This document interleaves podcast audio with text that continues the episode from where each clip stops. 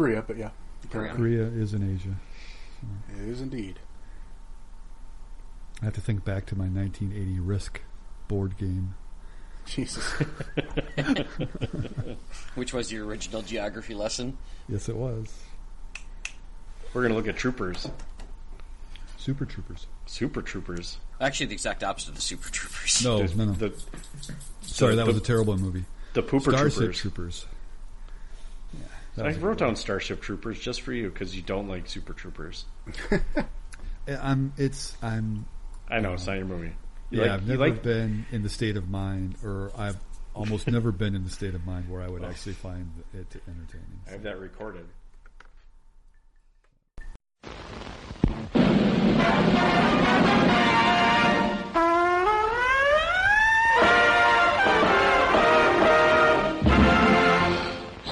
Snafu. Situation normal. All, all fouled up.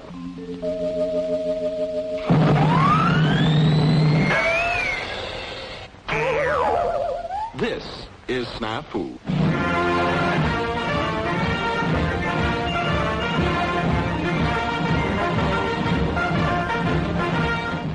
All right, welcome to episode 48 of Snafu. Right? Just, we haven't changed the name yet, have we? Not yet. Just we just changed the numbers. Just changed the numbers still? Okay. but- We're still going up. yeah, So, okay. that's good. That's good. It's the right direction. yeah, we get to 50, we start counting down, and then people wonder what happens. Is that what's Who is uh, also still appropriate? is seemingly appropriate? Shit. Uh, now, when we start the side podcast, we're going to start an episode 100 and count down. well, I'm saying any episode we do that's live from a bar has got to be called Foo Bar. And we should. um That's a, Really? that's um, I You're like not that wrong. one. You're not wrong. Um, No, I mean, and the one that goes backwards, we should get progressively worse as we go, right? I, I think I think we're already there. progressively more awkward again. And well, just, that'd be like, nervous. that'd be the same circle? episode. The drunker we get, the worse we are. So Fair, that's a good point too. Yeah, but the drunker I get, the more I like you guys. Yeah, we just bring in really bad guests that have no idea what bolt action Bolt is. action is. oh, we bring in the gun enthusiast who wants to talk about his bolt action. You mean like every third Google search that I do? Yes. It's like miniature bolt action. It's like here's a tiny gun. like what the fuck? It's not Nice job on the instant tangent. well, that's what we're good at. Very talented people. And I dropped an f bomb in the first ten minutes too. Whoopsie. you know, I don't even hear them anymore. I know. I don't either. Yeah, it, that's a bad sign. That means we need to start counting down. All right, let's. Uh, we're going to talk about a bunch of bolt action related stuff as we always do, and tangent a thousand times, I'm sure.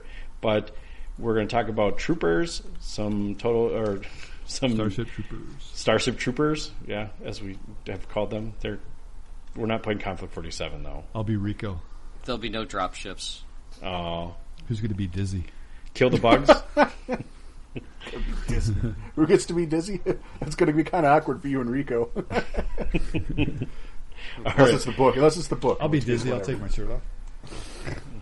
All right. Good All right, God. we'll, we'll be back in three minutes. Uh, hope you enjoyed the minute and a half. It, it won't take that Here's long. the here's the rest of the Starship Troopers tangent, and now let's talk about hobby. Um, Jeff, Jeff, what are you working on? Uh, mostly printing things at this point off the printer. Okay. Okay. I uh, I've taken a hiatus from painting. I'm not entirely sure why. Mostly just because I don't know. I broke my painting chair. Oh, I saw your improv fix that didn't hold out. oh, Did not hold up. So yeah, I kind of expected it would not to hold. no, up, not no. I, I didn't expect it to hold up for very long, and it and it met those expectations perfectly. So Nice. Well, at least someone's meeting expectations around yeah, here. right? Right. So no, I so I took a pretty good long hiatus because it's just. I, it's really weird to sit. I mean, I've got folding chairs here, but it's really uncomfortable to sit for a long period of time hunched over in a folding chair. no, I mean, don't I'm sure do there's that. people that do it, but Sounds like, awful. Is it? Yeah. Um, are they the those metal folding chairs? Eh, well, it's a wood one, but that doesn't one, really okay. have much more give to it. Yeah, it's not padded or or like correct lumbar support or anything like that. Any of those things. I'm, I'm mostly My ass mostly used to sweat a lot in those metal folding chairs Oh, because okay. I used to use one when I painted. So yeah, Yeah, I'm just well, yeah, and you also like painted your hand crippled at one point. So oh, that was that happened once. Okay. yeah, well, We've that- all, it's all happened to us. once more. It's all it takes. yeah, once more than it's ever happened to anyone else in our in our in my life. Not gonna lie. Uh, but no, anyway, so everything. No, normally this would be a three day fix because I could order the part on Amazon to fix that. But with everything going on, it ended up being a three week fix. So Oh, 'cause okay. it just takes that long for the parts to get to me. So I'm mostly trying to figure out. You have like a computer chair, yep, and you have a print in a, a painting chair. I do. It's uh, it's it's, it's funny we're talking about lumber sport. It's You could actually fancy. an old computer chair that um the back. So like on your you know your back comes up off the ass of your chair.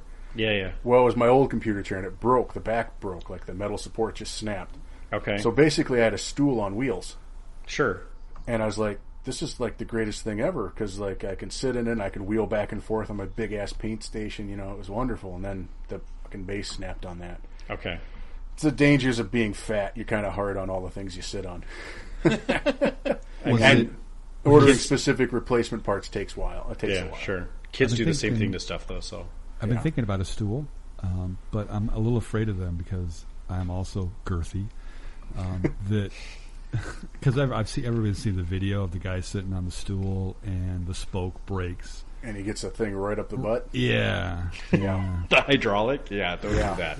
Just Um, right up the tailpipe. Do they make stools with um, with Well, that was multiple legs around the outside of it? Um, they do. Uh, it's a little weird to if you want a wheeled one. It's a little weird because then it's sort of like the uh, cart you put stuff on an IKEA and it could just go any direction. Yeah. So it'll really strengthen your core with balance if you do that. but honestly, like a computer chair, you just unscrew the back from works really well. You just don't have anything to lean back on, Yeah, just right, don't lean just back. careful when you get done with that and you, whew, wah! right? Yeah. That's a good idea. Just don't don't add the back piece to it. Yeah. Yep. I bet that So, I, I mean, mine broke. I mean. I, I discovered it on accident, but it works great. Yeah, I, I actually think my next It's a desk, hack for you. my next uh, paint desk will be a standing desk, just because. Like straight up standing, or you do a telescoping one? Telescoping. Uh, you know, I might make it both. I might make it potentially have the capabilities of doing both, but I have a sneaking suspicion that I would feel much better about painting if I was standing. Really? Okay. Well, I mean, hey, dude, I, I spend eight or nine hours a day at a desk sitting down. I mean, I could do the same thing with my work desk, right? I could turn that into, uh, you know, a standing desk as well. So, I don't know. I just feel like Keep the things farther away from of grabby little hands too. Well, and if you can get it up high enough where your elbows are resting on the desk and you're not leaning over, that actually would be really nice, right? Like, I agree. yeah, and I heard the chuckle in mm. there. You know, just being able to like rest your elbows on a solid space, but not have to like be bent over or hunched over at all would be really fantastic. yeah. Who knows? Yeah, I think that I I'm not as big a standing guy, but I also don't I don't have to sit at a desk for eight hours a day if I don't want to. I, I try not to, but I end up doing Well, it quite frequently. sometimes you have to. You know? Yeah. I was I- working downtown. I had to, and I fucking hated it. I quit Right. playing all the video. I had quit playing every video game I played after that. I couldn't stand to come home and sit in front of a screen anymore. right? All my coworkers tell me to put pants back on if I stand up. So yeah, that too. Just wear a kilt. Cut just cut out the middle, man. You just, just Sure. sure. post it note over your camera. So well, but how do you sh- how do you show them what color boxers you're wearing?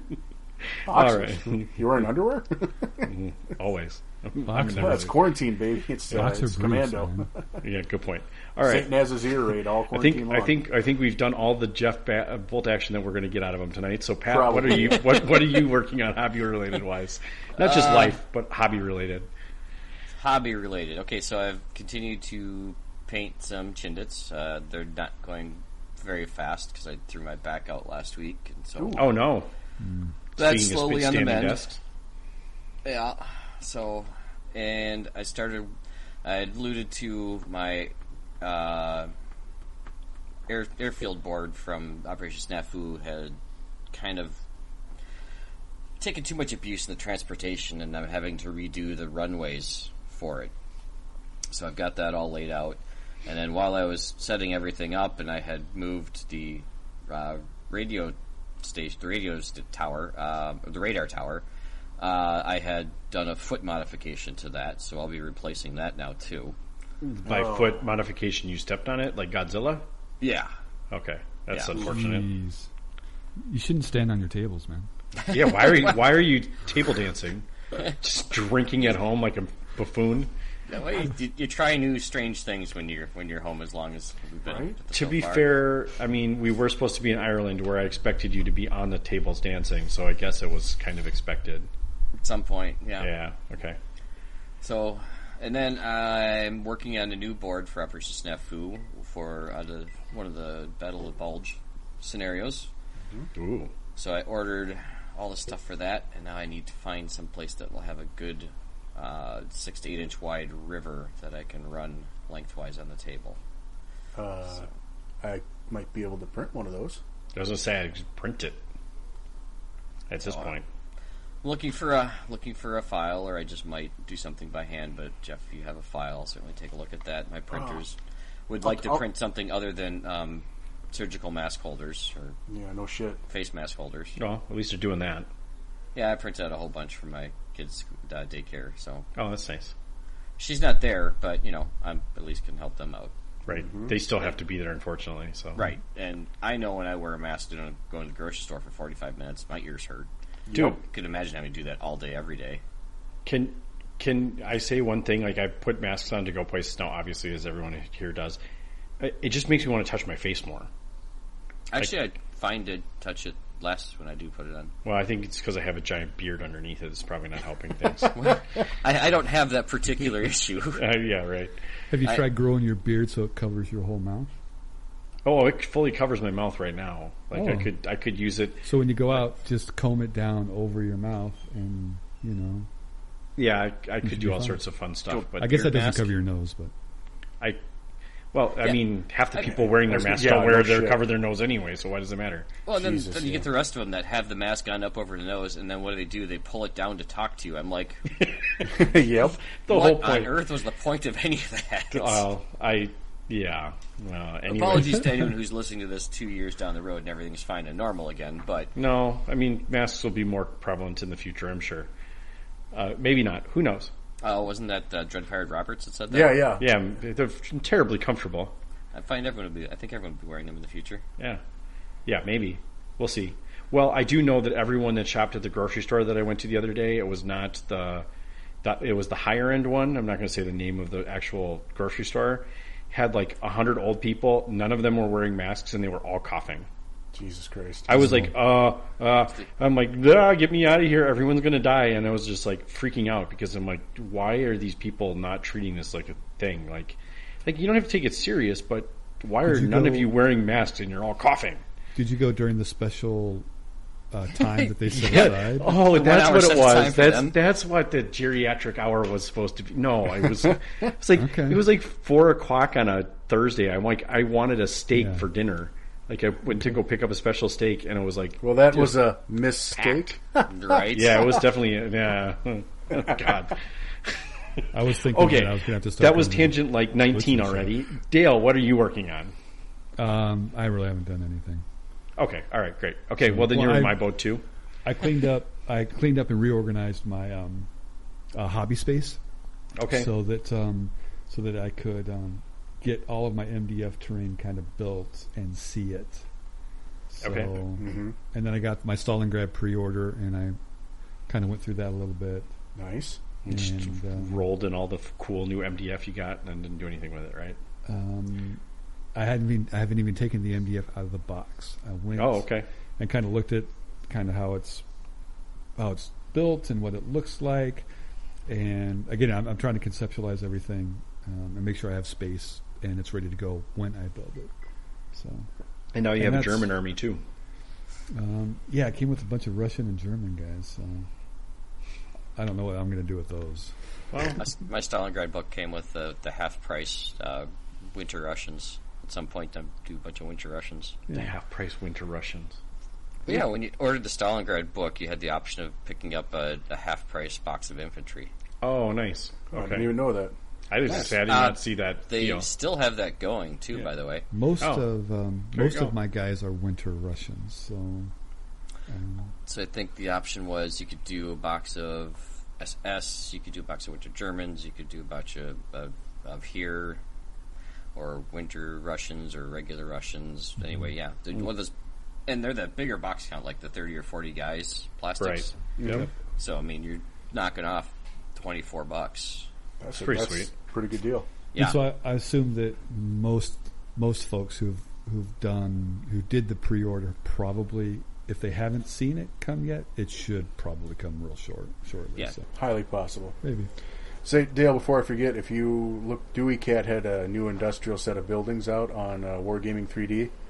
If there's anything in there you want that looks good to print, let me know because I've been considering buying it. It's like 25 bucks for a big pack of his buildings. Yeah, He, yeah. he has I'll new go. one out. Yeah, I haven't looked in the last two weeks, so yeah, yeah. Oh. Dude, dude is prolific. Right. I mean, especially now that you're stuck at home, it seems like a no-brainer. Yep. Yeah, I'll That's have, pretty to, fantastic. I'll have to have a look. Um, I'm trying to figure out how much in industry I can spread or need. Mm-hmm. So, yeah, I'll have a look. Yeah, I've, no worries. I've I'm- got quite a bit of stuff, but I'm assuming that like a large tractor complex has a bunch of sub machine shops and parts parts places and things like that. So, I- and variety on the board is Shelves is gonna be a and bins and Yep. Yep. Yeah, that Yeah. sounds good, Jeff. Thanks. I'll have a look. Yeah, no worries. Okay.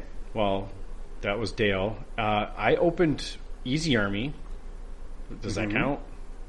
Sure. Something. Sure. Wow. I was like, huh, I'm going to dabble around here. Uh, no, I actually, I actually, hobby related, not necessarily like 100% bolt action, but it could very well be.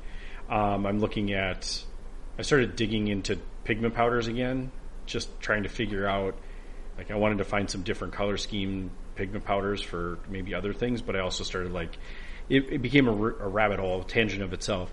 Uh, so, did you know that soft pastels are actually just pigment powder compressed into into a stick? So you can I didn't know that. right. So you can go buy a ten dollar pack of uh, soft pastels, grind them on a in you know however you want to. Don't use your kitchen mortar and pestle, but that's what they recommend. Um, and it turns it. just separate from what you cook with. I would imagine. Yeah, probably. I mean, most of these things are non-toxic now. They don't. They don't use much heavy metals left. There's not much heavy metal in any of these. I've but got I've got you can that wash them out pretty razor well. blade left over from the eighties. yeah, you saved it. You- You frame it on the wall. That'd be fantastic. Um, no, yeah, I was just digging around. Like, I'm like, there's got to be a better way to find.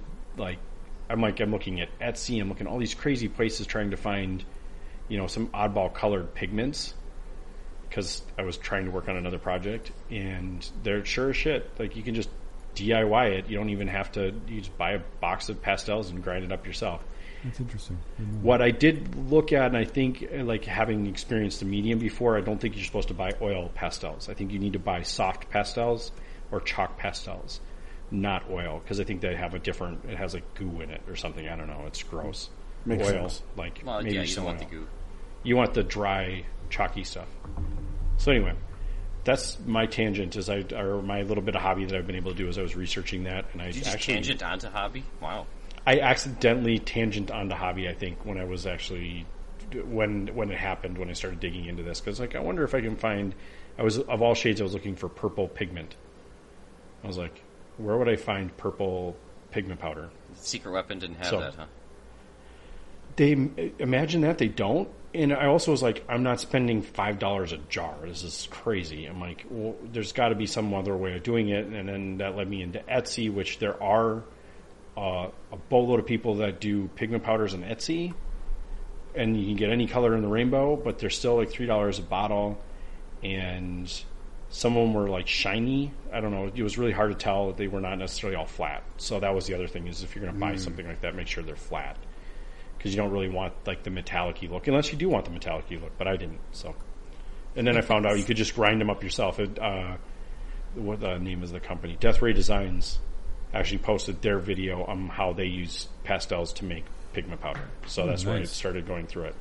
So it was actually kind of sweet. I'm like, that's fantastic, and I appreciated their, you know, sharing their hobby knowledge. So there you go. That's my bit of hobby that I did this month. Nice. It seems like nothing, but that's okay. Uh, otherwise, I'm planning my basement to try and figure out where I can have a hobby room and a paint room and my office because I'm going to be at home forever. Why not just do one big room with multiple stations? Yeah, I'm trying to make it. Well, I have to make it so that the space is livable for everyone, and I also have to make it so that my hobby stuff can be, you know, based. Oh, I won't say locked up, but closed off. So Yeah, you got to hide it. Okay. Yeah, yeah, I gotta hide my hobby. Well, you know, it's always the stupid like I'm gonna cut this piece of metal tab off, and it, like shoots across the room, and it like falls into a portal somewhere, and it disappears, and that portal ends up opening up inside my you know one year old twin's mouth. Yep. And now all of a sudden you're like, what the hell? Why do you have a piece of pewter in your mouth? Like you're going to be dumber than a Boxer X. So It's not like it's lead. Uh, are they Pewter- not? Some pewter has lead in it. I think most miniatures don't use lead anymore. I, I will say, but I know that they do recommend um, no one under 13 handling miniatures. What? They do that still? Or they Yeah. do that? Yeah, Where, where are you Warlords buying your Metals. miniatures from? What? Warlord Metals still recommend that anyone under 13 doesn't use them. I believe. I didn't know that. Well, I, I don't think they recommend anybody eating them. Well, I know they don't recommend anybody eating them, but I think that's the, the way of them saying that they're. I don't. I don't know if there's any heavy metals in them or Interesting. not. It's still a choking hazard, even if there isn't anything bad in them, right? Yeah, that on its on on its own is enough of a good reason, in my opinion, to kind of you know. For that recommendation to keep it, Yeah. yeah, keep because twelve year olds will stick stuff in their mouth still. Apparently, Yep. Well, I mean, if I mean, you maybe. lose something with kids your age, they're going to find it for you. So Yep. yeah. So, so we're trying to figure that out and all that kind of fun stuff, and then yeah, we'll see from there. So that's hobby for all of us. Super exciting. It's amazing how uh, every every time we say like, or well, the quarantine, everyone's like, we're going to get so much hobbying done, and I haven't gotten sh- squat done. I'm about ready to just to shave my hair, so uh, that's really. Oh my god, but- yes. Can you take a video of that or Facebook Live it on, on Snafu so we can all see it? Sounds I- great. Well, I'm not. I'm not shaving her bald. Like I got guards for the clippers and stuff. So Yeah, yeah. yeah. Just remember to put the guard on. right. uh, you have to. I mean, I'm going to urge reconsidering because at no other time, hopefully, obviously I don't know the future, are are you going to be able to like just grow your hair out as long as you can? So true. I, I- I- feel with you. like in about four to six weeks, there's going to be this viral thing on social media. You know, show us your hair, what's happened, and that kind of thing. And all these guys are. It's going to be freaking hilarious. So, I will wholeheartedly I, I say it. embrace it. So I, I'm not going to lie. I had a fairly high level meeting on Friday with another company doing some brainstorming with another company, and I'm like, I can't turn my camera on. Like, Was it the, was it the pants thing? No, it was the it was the face thing. It was a nine a.m. meeting, so I'm like roll, like woke up and I'm just like still groggy. I mean, I didn't just wake up at nine, but you know, I like I hadn't you know put I was still wearing my sweatpants. You know, I got in there to get on this call, and I was like, "Oh man, everyone's on camera. Shit!" I'm like, I'm wearing like an old grubby T-shirt, and my hair looks like a like like I, I looked homeless. well, you're I'm the web like- guy. Well, That's no kinda what fairness, Rick. You pretty much look like that a lot of the times anyway. Yeah, it's a good point, but uh, t- well, fair. I mean, I can clean up enough, but uh, all of these guys were web guys, though, so that's the problem, right? Like, these are like the cleaned up web guys, and I'm like the, the, the, I don't know, the guy in the corner that didn't belong, apparently. So I just turned my camera. I just left my camera off in that one. Anyway, uh, so let's talk Super Troopers. Or completely not. They're super in my mind. Okay. Everyone is special, Pat. All right. Some people are more special than others. Yeah, these the first ones are great. These are my favorite ones. Not really. And being from a previous generation, I have to. I feel obligated to say, you are not special. you are almost certainly, almost like just about everyone else you've met. That's so not true. I, I always like to think of it this way: you are you are unique, just like everybody else. That is a good way of saying it. There you go. There's We're all nice we're all snowflakes in some way or another, right? Right. All right. Anyway, let's talk about Green Troopers. They're just troops. They're just troops. No big deal. All right. Um, Now, they're, here's That was quick. that, Let's, uh, well, moving on. Let's uh, let's that's the end of the podcast. Thanks, guys, Yeah, for yeah. listening. We'll see you another time. All right. I, I've learned to do is watching a lot of YouTube videos lately. Headphone user warning. Okay. Hold on, I got you beat. Hold on, I got you beat. Here we go. Oh, that sounded great. Someone turned up the. Oh, nice. Oh yeah, someone figured out how to use their filters on their soundboard. Well, you didn't talk about that in the hobby. Yes, I learned how to talk into a microphone. Finally, it only took forty-seven yeah, episodes. right. we're going to get those listeners back. Hold on, hold on, hold on. We'll do this again. We'll just do this one more time. All right, Oh, now, like now everyone's got to go pee. Yeah, right. I gotta go take a leak now. Thanks. That's that's the P warning. Sorry, guys. Mm, there's a beer Uh, commercial right there. That would. I mean, that it did sound really good. Like I just ASMR stuff there. That's great. just reverb. I think that's all that shit is anyway. Anyway, all right. Green troops. They wear brown pants. If they don't start out that way, they end up that way. Yeah, yeah right. Yeah, that's as why they just put them on. They start with the brown pants, and it's not a problem. What? Uh, Um, The one what is weird the thing green I found. Is, uh, okay, so we're gonna start there. Yeah, yeah. That was a good place to start. The very beginning. It's a very good place to start. Were you in the sound of music all of a sudden? Uh, yeah, Okay, great. it shouldn't be all of a sudden. Hey, I got that I'm. reference. Yeah, right. I'm uh, Julie Andrews' character, whoever that is. That was from Swiss Family Robinson, right? What? no, it's from the freaking Sound of Music. Come on, killing me. Oh my god. You Why take does one. anyone listen to this podcast? I, I was gonna say I'm not gonna listen to this. All right, Green Troops. Those following along, you can find this on page 90 of your Bolt Action Rulebook. What about what page is it in the small rule book? Uh, it usually it's probably 92. Uh, How about the first edition rule book? That's It's irrelevant. How about the German rule book? no, I think the, I think the A5 rule book is actually like everything's like two pages further in for some reason. They must have done something different in the beginning. Um, maybe next edition they'll figure out how to put them on the same page because that I, I will say is a uh, from another game system is really s- sweet, slick, right? To have them on different pages. No, have them on the same page. no. Well, Like no matter what size book you're on, it's the same page, right? You know what else is really awesome is the table of contents. Uh, they have that. It's an index. Quiet, that Chew. would It's be the neat. index they don't have. Oh, index. Sorry, yeah, yeah, index. All right, what do green troops do, Pat? Uh, all right, so they are they count as inexperienced. So Um, green is always inexperienced. Green is always inexperienced. Okay. The morale value is eight. Ouch. Um, but the and some some troops have them costed as one point more per model. Some have no cost increase affiliated with them. So figure that one out. I can't. Uh, the Yep. first time they suffer a casualty, not shot at, not a pin marker, but a casualty. You roll a d6. On a roll of one, the unit goes down and takes an additional d6 pins. Ouch. so they could be out of the gate right away. Uh, on a two, three, or four, they stay the same. On a five or six, they immediately get upgraded to regular, so the morale rating goes nine. Go to nine. No, I know. I do.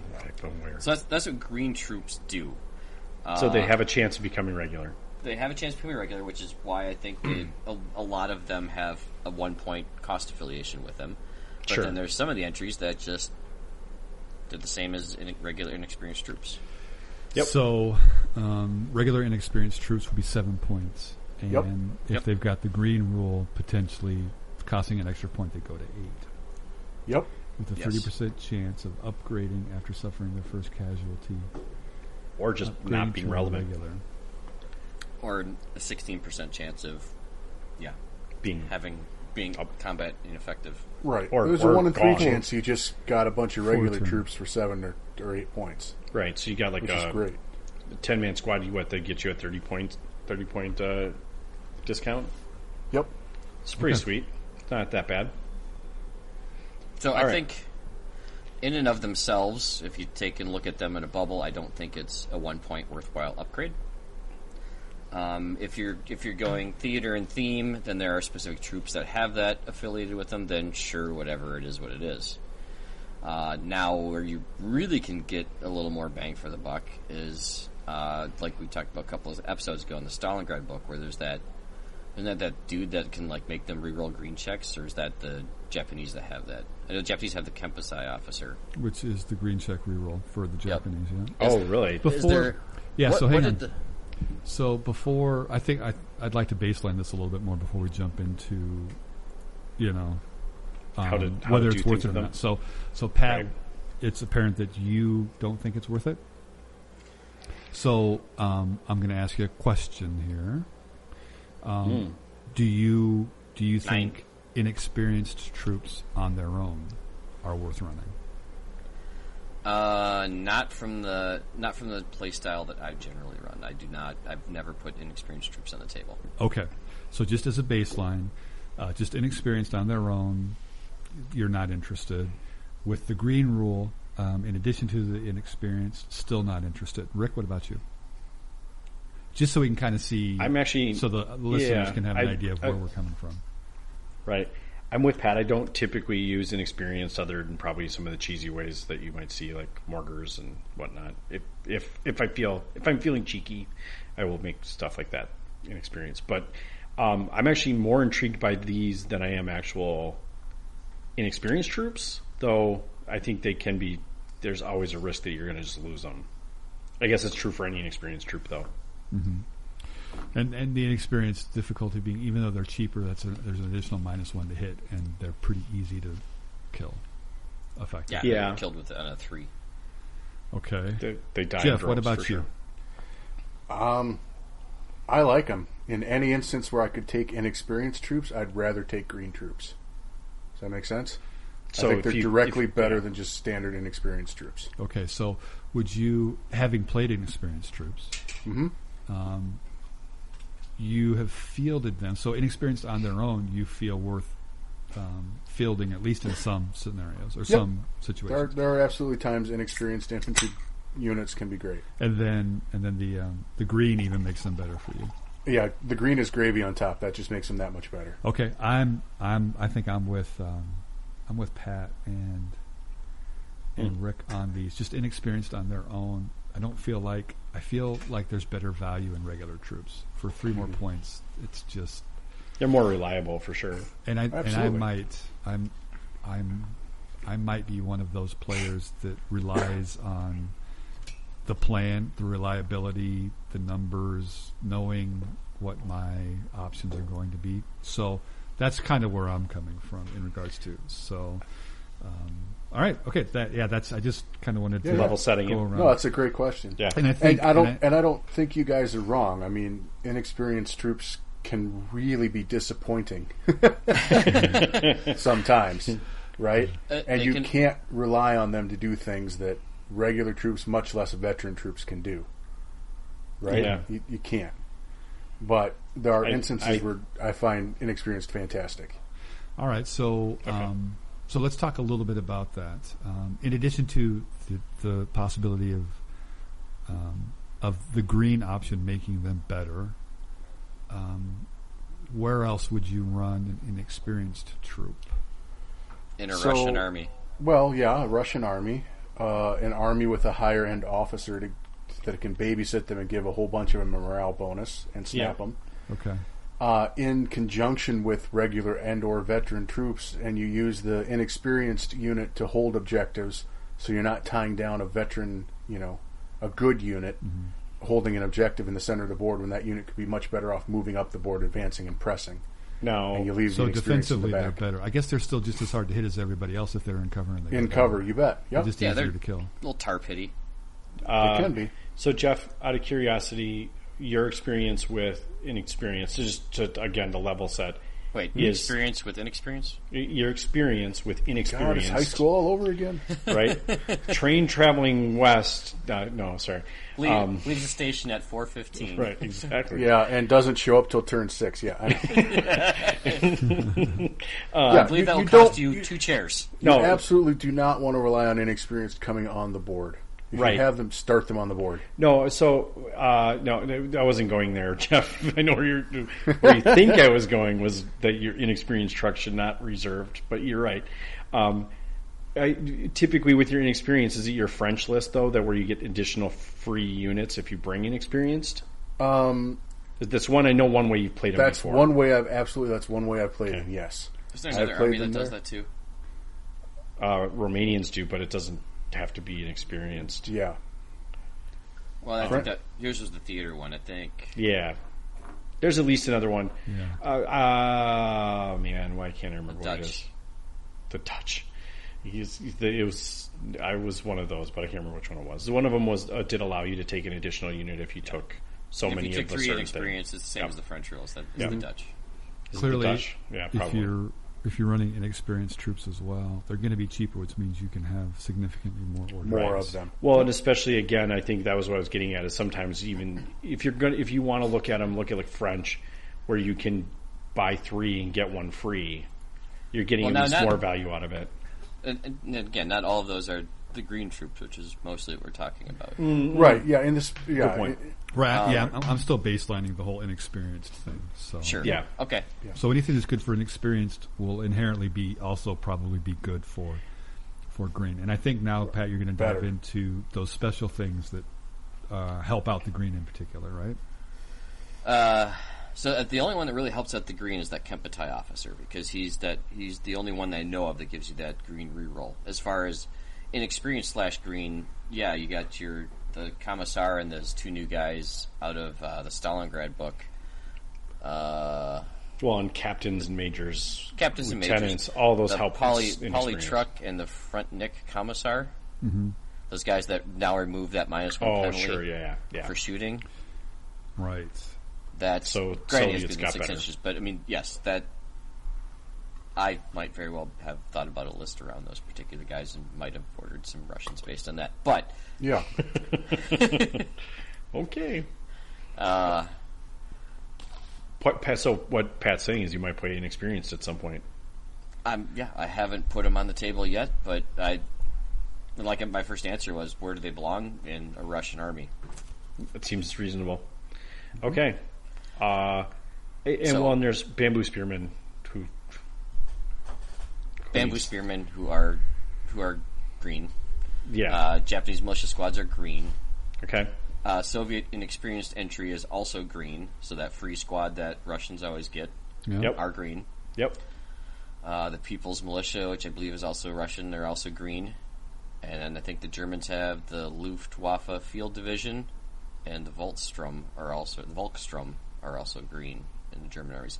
I don't I don't recall ever seeing an entry for green in British, and I don't recall seeing an entry for green in uh, the United States. Um, Yeah. I- Uh, if there is, there might be a special unit in Battle of the Bulge, but I don't know for sure. right, not in the base book anyway. But not in the be- base book, It would yeah. have to be a campaign book, Yeah. like have to be a replace, campaign like some kind of replacement squad or something. Yes. probably. Yep. So I mean, green troop are kind of rare, and like I said, sometimes I see that they're a point more per figure, and sometimes they just simply aren't. Which I is think like there's uh, there's an Italian unit that's green as well. Hmm. But why are you playing Italians? Because the miniatures look great. Because they really that's do. why good. you're playing Italian. because you like the Auto Belinda. That's also very possible. And, and if you're looking at the models, it's not the inexperienced green models that you're probably taking. So It's the- Uh, the- I'm gonna go look now. the whatever they are, I can't. remember- I can never say it. The bul- the The- bulgogi. I don't know how to say their name. You just called him the Bulldoggy. the bul no bulgogi, which is food. Okay. is. It's yes. It's a Korean. I made some of that Yeah. the other day. It's good stuff. It is good Yeah, stuff. we did too. It's really good. Wow, everyone's on a kick for Korean food apparently. All right. Um, yeah, I just think they're, they're okay. They're again inexperienced troops. Uh, really would hate to roll that one though, and then roll a six, and then you're I just don't like, think oh the one is that bad, honestly. taking an additional d six Yeah, pins. so, I mean, you just you go down. you're gonna have for to rally. Yep. Um, you're just gonna have to rally them. It's just the reality of it. But as long as they're still there, and they would be. I suppose because that has to be the first pin you've taken. Bamboo spear fighters are five points a model. Are you kidding me?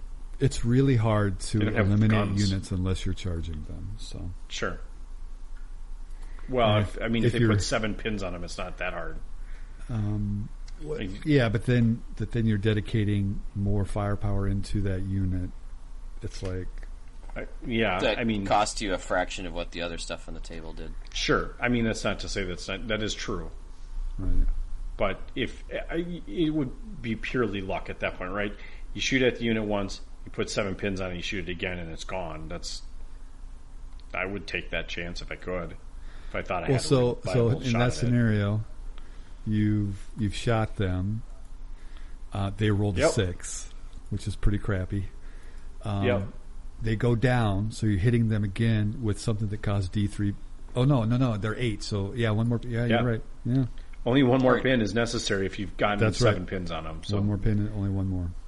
Yeah, so I would take that chance. So yeah, because you're not going to hit them with like you, you, if you need to put another three pins on, then no, it's not worth it. Anyway, what were you saying, Pat? Yeah, that's, that's you're right. That is Nothing. I just looked up bamboo spear fighters and see that they're five points a model. But Just throw up in your mouth a little bit. They well, still no, don't, they so do not have they don't have a rifle, which uh, appears to be three points. uh, a four point cost or four or five point cost. Three point. It should be Three three, point. points, shouldn't it? Three point. Yep. I mean, give or take.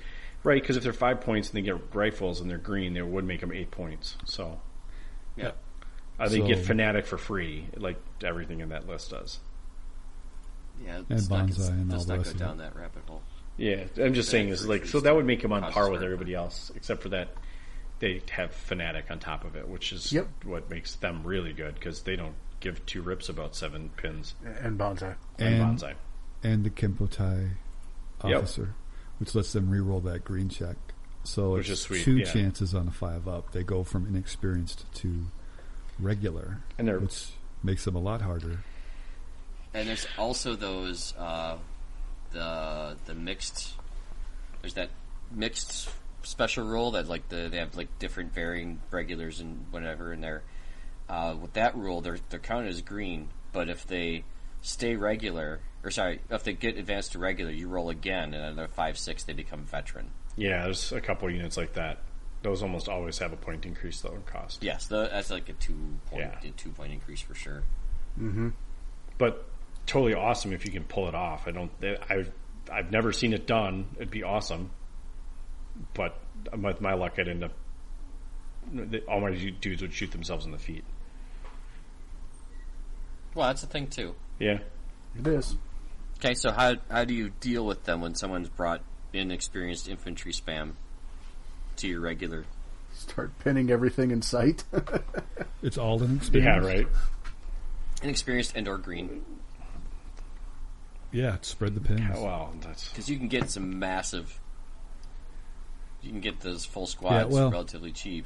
They're they're Sure. not going to be able to shift you, so um, because they're not going to be able to hit you, and they're not going to charge you in hand to hand combat unless they're fanatic. Yeah. So, So- unless they're the bamboo spear, bamboo guys, they're not going to be charging. So you know, find your space, occupy it, and then play defensively and have them smash against your wall. yep. Eighty-four Okay. points for twelve guys. Right, they Yeah. can't hit the broadside of a barn and aren't going to risk charging you. So Right, they're generally speaking almost always hitting on sixes, unless you've Yeah, made a I mean- severe tactical error. It. You can Yeah, you definitely need to put a go lot of dudes on the table. so Yeah. Okay. Uh, do we have any other thoughts on how to deal with them? I, I, I mean, it, it really comes down to you want to throw pins on them as best as you can, and you want to spread it out as, as I mean, it ultimately comes down to how many they have. Yeah. Do we? Okay, so let's talk about the hardest one uh, to get rid of the bamboo spear fighters. Do we have a strategy Right. against them? Being that they're what fifteen men strong. Yeah. 15, Being 20? that they're not going to give a jack, jack and sh- shit about pins. um, you, all right, you- so You can they're kite 'em. unique in their own way, right? Yep. Can yeah, so it's so you can snipe out Or, your Kempeitai I mean, the other way is you actually have to treat them as a threat. Um, Yep. And then Yeah, you- that Kempeitai officer's got to go. yeah, He, he needs to die. Yep. And you you can you can do some kiting, but, Guys, so much hate. um, in order to Yes. effectively counter that list specifically, you almost have to build the list going into it to counter it. Um, I don't know that you could, with an all comers list, really, you know, unless you're packing a shitload of HE, and even then, you're trading, you're trading down almost all the time in that scenario. For sure, yeah. So it's you know because you, You shoot what- one of the units and they go down and you kill four guys, and the twelve other units are still crossing the board. So, You know what? You know Yep. what list actually does really well against that? The Nebelwerfer list. It does okay. yeah, You know what Yeah. does even better than that, though? No, The, the five flamethrower, the vehicle flamethrower list. Yeah, Just- flame flamethrowers will will take Yes. care of that. Just take fine. care of any inexperienced squad for sure because they, they do care about that flame tro- flamethrower check, don't they? Well, yeah, their their main weapon is flammable. Yeah, you just have to hit with it, and they're the, they have to take a they have to take a check, Oh Right, crap! My stick is burnt. My, my stick is burning. and I need that's to um, get out of here. that gets past fanatic. So yeah, Yep. Yes, right. it does. Although But it's dangerous because you can only get six of them in a straight list, so you better not miss, or you're gonna have to send two per unit to make sure you hit. right, You know, yeah, and the tank is great, except you can expect to see the suicide anti-tank guys in there with them, and then you got to defend against them. oh, so absolutely. Yep. It's still Yep. that's it's You're not a going see guarantee. all of that. Yeah, it's not a hard counter at all. It's a counter, just not a hard one. Mm-hmm. Have you It's tried damn making a list. five flame? Have you tried making a five flamethrower list with three Nebelwerfers in it?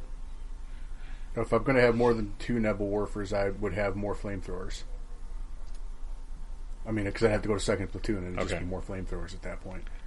Oh, good Yeah, point. it's just Yeah, it's just good sick that 15 guys is 75 points in those bamboo spear throwers. point. Yeah, they're they're.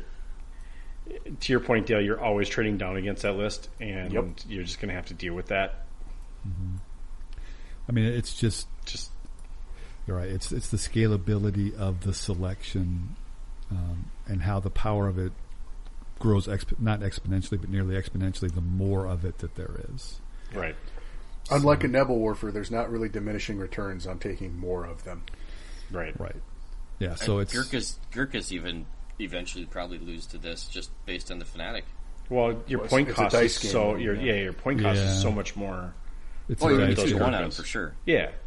So you But- can, I, yeah. the, the Japanese player can just keep throwing spearmen at them, and they will eventually go away. So you might lose three units to your one, but you're not going to have anything left when that's all said and done. Right. He's going to grind you out. And Yeah. that one time where you roll like utter shit, then you lose. Mm-hmm. And now the two units he sacrificed to do that have paid for themselves pretty easily. And now he gets to clear the board in other ways. Yeah. I, Yeah. Anyway, w- this was not a conversation that was meant to, to rally around the bamboo spear fighters, but it does because they're probably the best of the green troops. Quite honestly. Uh, yeah, Yeah. probably. Because of everything else that's baked into them, for sure. For sure. Yeah. They get all the extra rolls, yeah. Yep. Um, okay. Let's move right along to Shirkers. They, they wear those little fez hats and they ride little things in parades. So shirkers, Are the those squads that have them, this is a Yeah, three Shiners, point yeah. downgrade. Most of our listeners aren't even going to have any idea what you're what No, you're I know. to right there. Well, they can go look up Shriners and figure out what I'm talking about. They- They're the Easter Seals guys, right? Uh, I don't know exactly. No, They're the Illuminati. I don't know. Jesus. Christ! What? Uh, I don't actually. They're, they they run a hospital. Among other things, yes, they run a Yeah. children's hospital.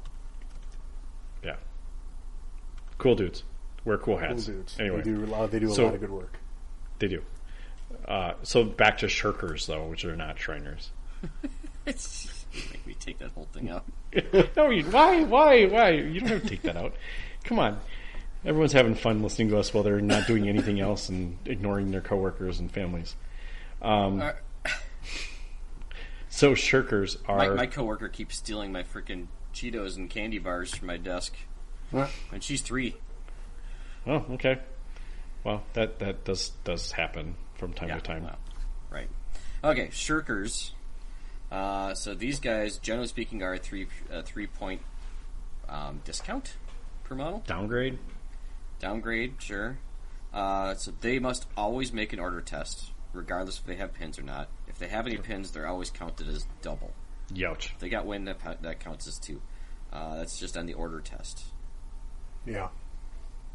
So So Um, everything I like about green troopers, I hate about shirkers. yeah, I don't- I don't- I think this right. is a- this shirkers. is why would you take them? Right. They will like they will literally not know how to shoot their guns. uh, four point guys. That can't Yeah. move or do anything. Uh, unless you they don't got- need them Ever. to move. They, Yeah. they don't need to move. If you can get a horde of them on an objective, they can sit on it. They're cheaper sure, if they can defensive set an objective. If you can They're get them really there, cheap order dice for ten guys. sure. For how many points? Four points. Four points a model. I'd And rather have- take a they machine have gun. guns, right? You, you want? Uh, yes, they have guns. Speaking of which, you want to hear the worst of them? The Russian Yes. uh, Strafbat, who the first five guys have guns. And you can take Oh, seven yeah. more without guns, and you make them shirkers, and all of a sudden you've got a twelve man unit for twenty seven points. Okay, that's worthwhile. Oh. That's that's a machine gun without um, without being a machine gun. uh, that's good. I mean, that's that one's silly. That's that is silly. I'm not gonna lie. Uh, it- It's like, really? Although, so if they take a pin, it's two pins Yep, Oh, for, on for the order checks, tests. yeah. for order checks only. Okay, so not for shooting purposes. Right, just order checks. Okay, well, still, I mean, still, yeah. Once you get a pin, you're not moving reliably anymore. It will not be a Twelve problem. guys anyway. for twenty-seven point order dice that are just going to gum things up. as long as they pass all their checks, right? Because that's the other part of it is they always They- have to check, even if they, They, don't some, have a they pin. need some babysitting. They definitely need babysitting. I mean, that's good, but you used to, before they fixed it, be able to get one point partisans with pistols, so, you know. Yeah, yeah, that was that was silly. yes, that was the partisans. That was I was actually just going to mention that. But Those were shirkers, weren't they? You could get them as shirkers, right? Yeah, that's what got them down to one point. Yeah. No, it was downgrading their rifles to pistols. Uh, the inexperienced down to pistols got them to four points. And Is that what it was? Making them shirkers took them to one That's right. Right. Okay, you couldn't 20, have both. 20, 20 man unit for a point for twenty For points 20 points? dice. Yeah, Yeah. that was stupid good. Well, obviously too good because that was not intended. Yeah, Yeah, so what that's the one does, time I would say. That's the one time you take shirkers is when you get one point guys. yeah, don't care if Otherwise, four shoot. point guys isn't quite worth it. no, I I don't mind these guys actually, Uh, there's not a lot of not a lot of them that have them. especially the the Russian version of them because Like they need another tool. um, yeah, because that actually could potentially free up some points in other spots to take higher quality, higher impact. Not that the Soviets need it, but Some veteran scouts, maybe. you can yeah you can really go you can really go you can, you can min max so hard with the Soviets it's ridiculous so hmm and this is one of those options to do that so. Yeah, It- it- You're- 12, 12 guys, for sure. twenty-seven points. but I'm thinking Okay. the modeling opportunities I mean Right, so unbelievable seven of them because don't I'm a have lore guy rifles. so. They you give them like broomsticks or something, or Uh, they shoes. They get shoes maybe. If they're was it the old, pans. the old Sven and Oli joke that Sven Yeah. goes into the into the army and they didn't have a rifle, so they give him a broomstick and just tell him to go bangity bang, bangity bang. So he's doing that, and he's up in the line. He's running around. He's doing bangity bang, bangity bang. These guys are falling everywhere.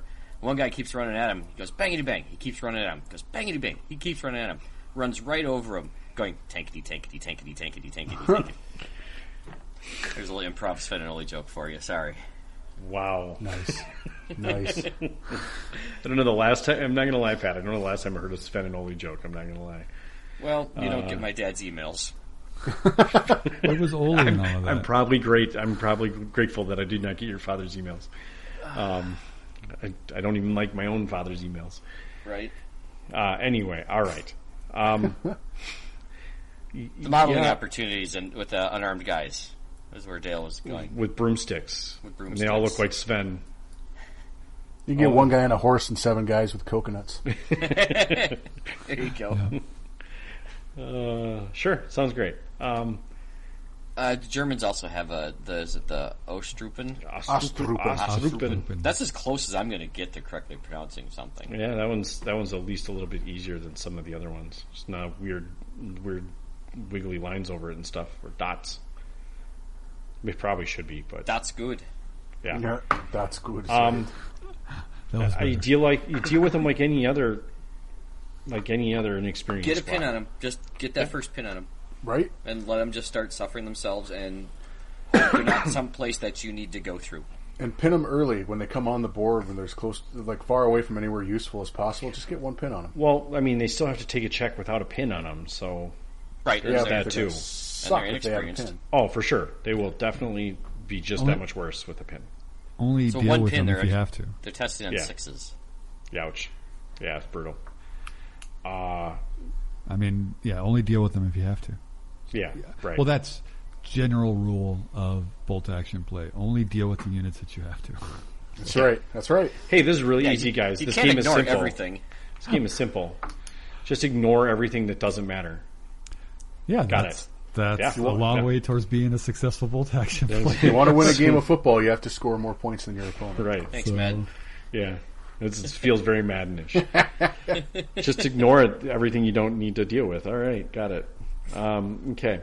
Gosh, I've been overthinking this game way right, too much. I know, You right? have been, It's, Jesus. it- it's that simple. It's really that simple, guys. It's that simple. It's like any game. Just ignore everything else. Okay. Ignore what So- you don't need to deal with. So the other one you can not ignore. I, I think this is one of the few that I think we probably all agree is really good. Is the opposite is stubborn, right? Yeah, Stubborn's pretty good. Yep. I like it. Most of your paratroops, I think all the paratroopers have it. Now, yeah, that's Now. correct. Yeah, they corrected that I don't problem. think it's that yeah. good. So stubborn troops, Really? uh, whenever forced to make a morale check, they test on their base morale. And they don't count any negative Always. pins for that test. Always. Yep. Not for the order check, not for shooting, Situationally useful for a point. with Point very few model. situations. I find more situations than you'd think, but I'm not going to like sing the virtues of stubborn being the greatest thing ever. But I think it definitely has its virtues. And actually, for a point, it's that's not a bad point upgrade. it's Yep. pretty good actually. Um, point, I would for like a point upgrade, yeah. point upgrade over Tough Fighter. I would not. I would not not, even close. Oh, not even close. Yeah.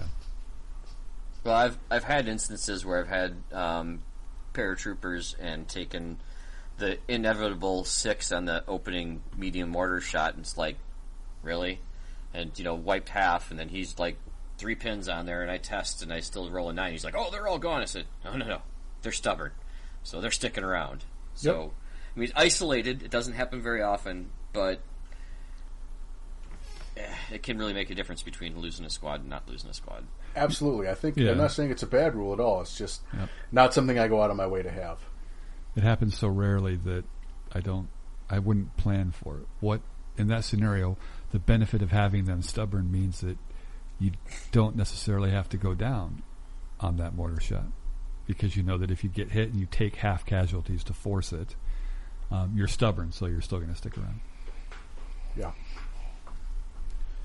It, it's a play style choice, though. See, it's like Sure. you play a lot Yeah. of, you know, if you play a lot of veteran guys, you're going to really value stubborn because you don't want to lose them on those random mortar shots that Right, happen to hit. They're they're veteran on top of things. Exactly. Yeah. Or if you're going that's up good. against a five flamethrower list, having stubborn bros out there is going to make a difference.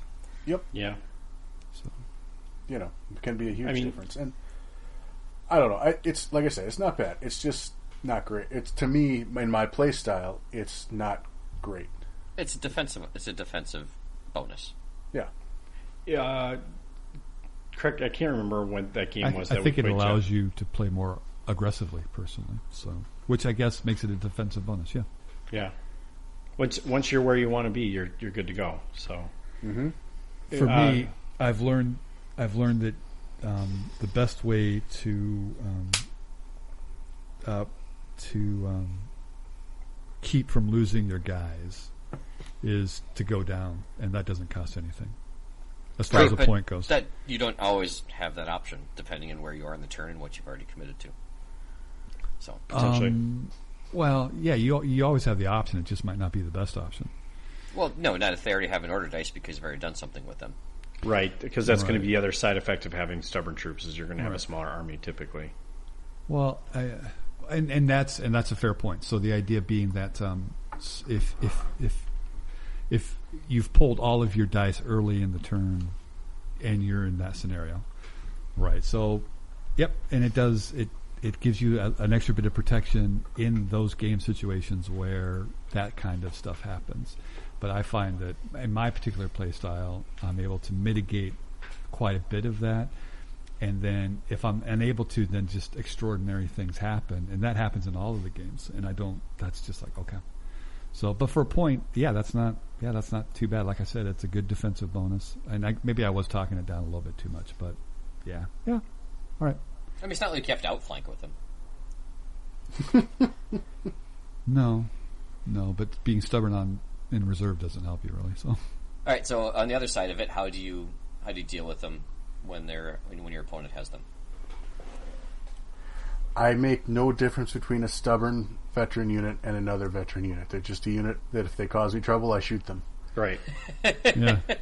Go back a couple minutes ago and see our our, uh, our tagline for bolt action strategy. Just don't ignore these. That's what I'm saying. Just, Make- don't ignore these. Yeah, make sure that, that they're they're attacking you and not the other way around. So get to that spot before they do. Sure. And and definitely, yeah, just shooting at them makes sense. And if if they get there before you do, then you should be pressing other parts of the line. Yeah. because they're not they're they're going to be veteran. They're, They're going be just harder to to move shift. off an objective. Yeah, they'll just they'll just be harder to shift. They're very hard to shift. Jeff, do you remember a game in at Adepticon when we were doing the team tournament? We had to move that. We had to shift that stupid stubborn paratrooper unit off that objective. You mean that unit we pinned out? Yeah, we pinned out, but it took us a lot of freaking firepower to Like- get it to go away. Yes, it did. But it eventually went away. It, did we win that game? We did. Okay, I couldn't remember if we won it or not. But yeah, I remember. I remember focusing fire. But that's right because it's the only thing they move forward. Mm-hmm. Yeah, it was like okay, we'll shoot at the one unit you've presented. That's right. I remember that. with now. with everything we got. Yeah. Didn't I do that to your Rangers, Rick, in our last game? well, that's yeah, because nothing decided to show up. Or uh, well, yes, you lit my Rangers up for sure. Rick was trying not to remember that. I was. I don't. Yeah, dude. I've been talking to my therapist about that game for a while. Wow. no, that was a bad, bad game. And your therapist is making bank off your bolt action play. right. Ooh. Ouch. Uh, wow. Okay. Your bolt action luck. Your bolt action luck. yeah, my dice therapist. Uh, I Yes, need a- I that's need Dice just- therapist. That's where I, I have. a, going I have a that. witch doctor for my that. observational bias uh, therapist. Yes. Uh, are we going to just talk about these? We're not going to talk about any other cool ones like Fanatic or. We could sure if you want to improv the agenda. Well, what's the other one? So stubborn. What was the other one that everyone likes? That's better than stubborn. Not Fanatic. There's another. one. Blimey fighters. Well, Scary yeah, that one- Blighters. Scary, Scary Blighters Blighters. is an incredible one. T- yes. Tough fighter, Tough Fighter. That's the one. Tough Fighter is the one I think everyone I would rather have. not not tank hunter. Yeah, Uh, no, I, I'll I, Hunter. I would take Tank Hunter on everything if it If were it didn't free. cost two points, Yeah, I would I would take tank hunter for a point to model. Uh, on some units for sure. Maybe. Yeah. I, I wouldn't, but that's okay. Yeah. pr- I would probably still prefer it free, but. You know what would be really awesome is if they may. Uh, well, okay, this is me throwing was out an idea. How about one unit in your army always gets it for free? Uh, just just one unit gets it for free. Because there's, dude, the Americans were like making gooey sock bombs and shit. Like they, it's that was that didn't cost them two points.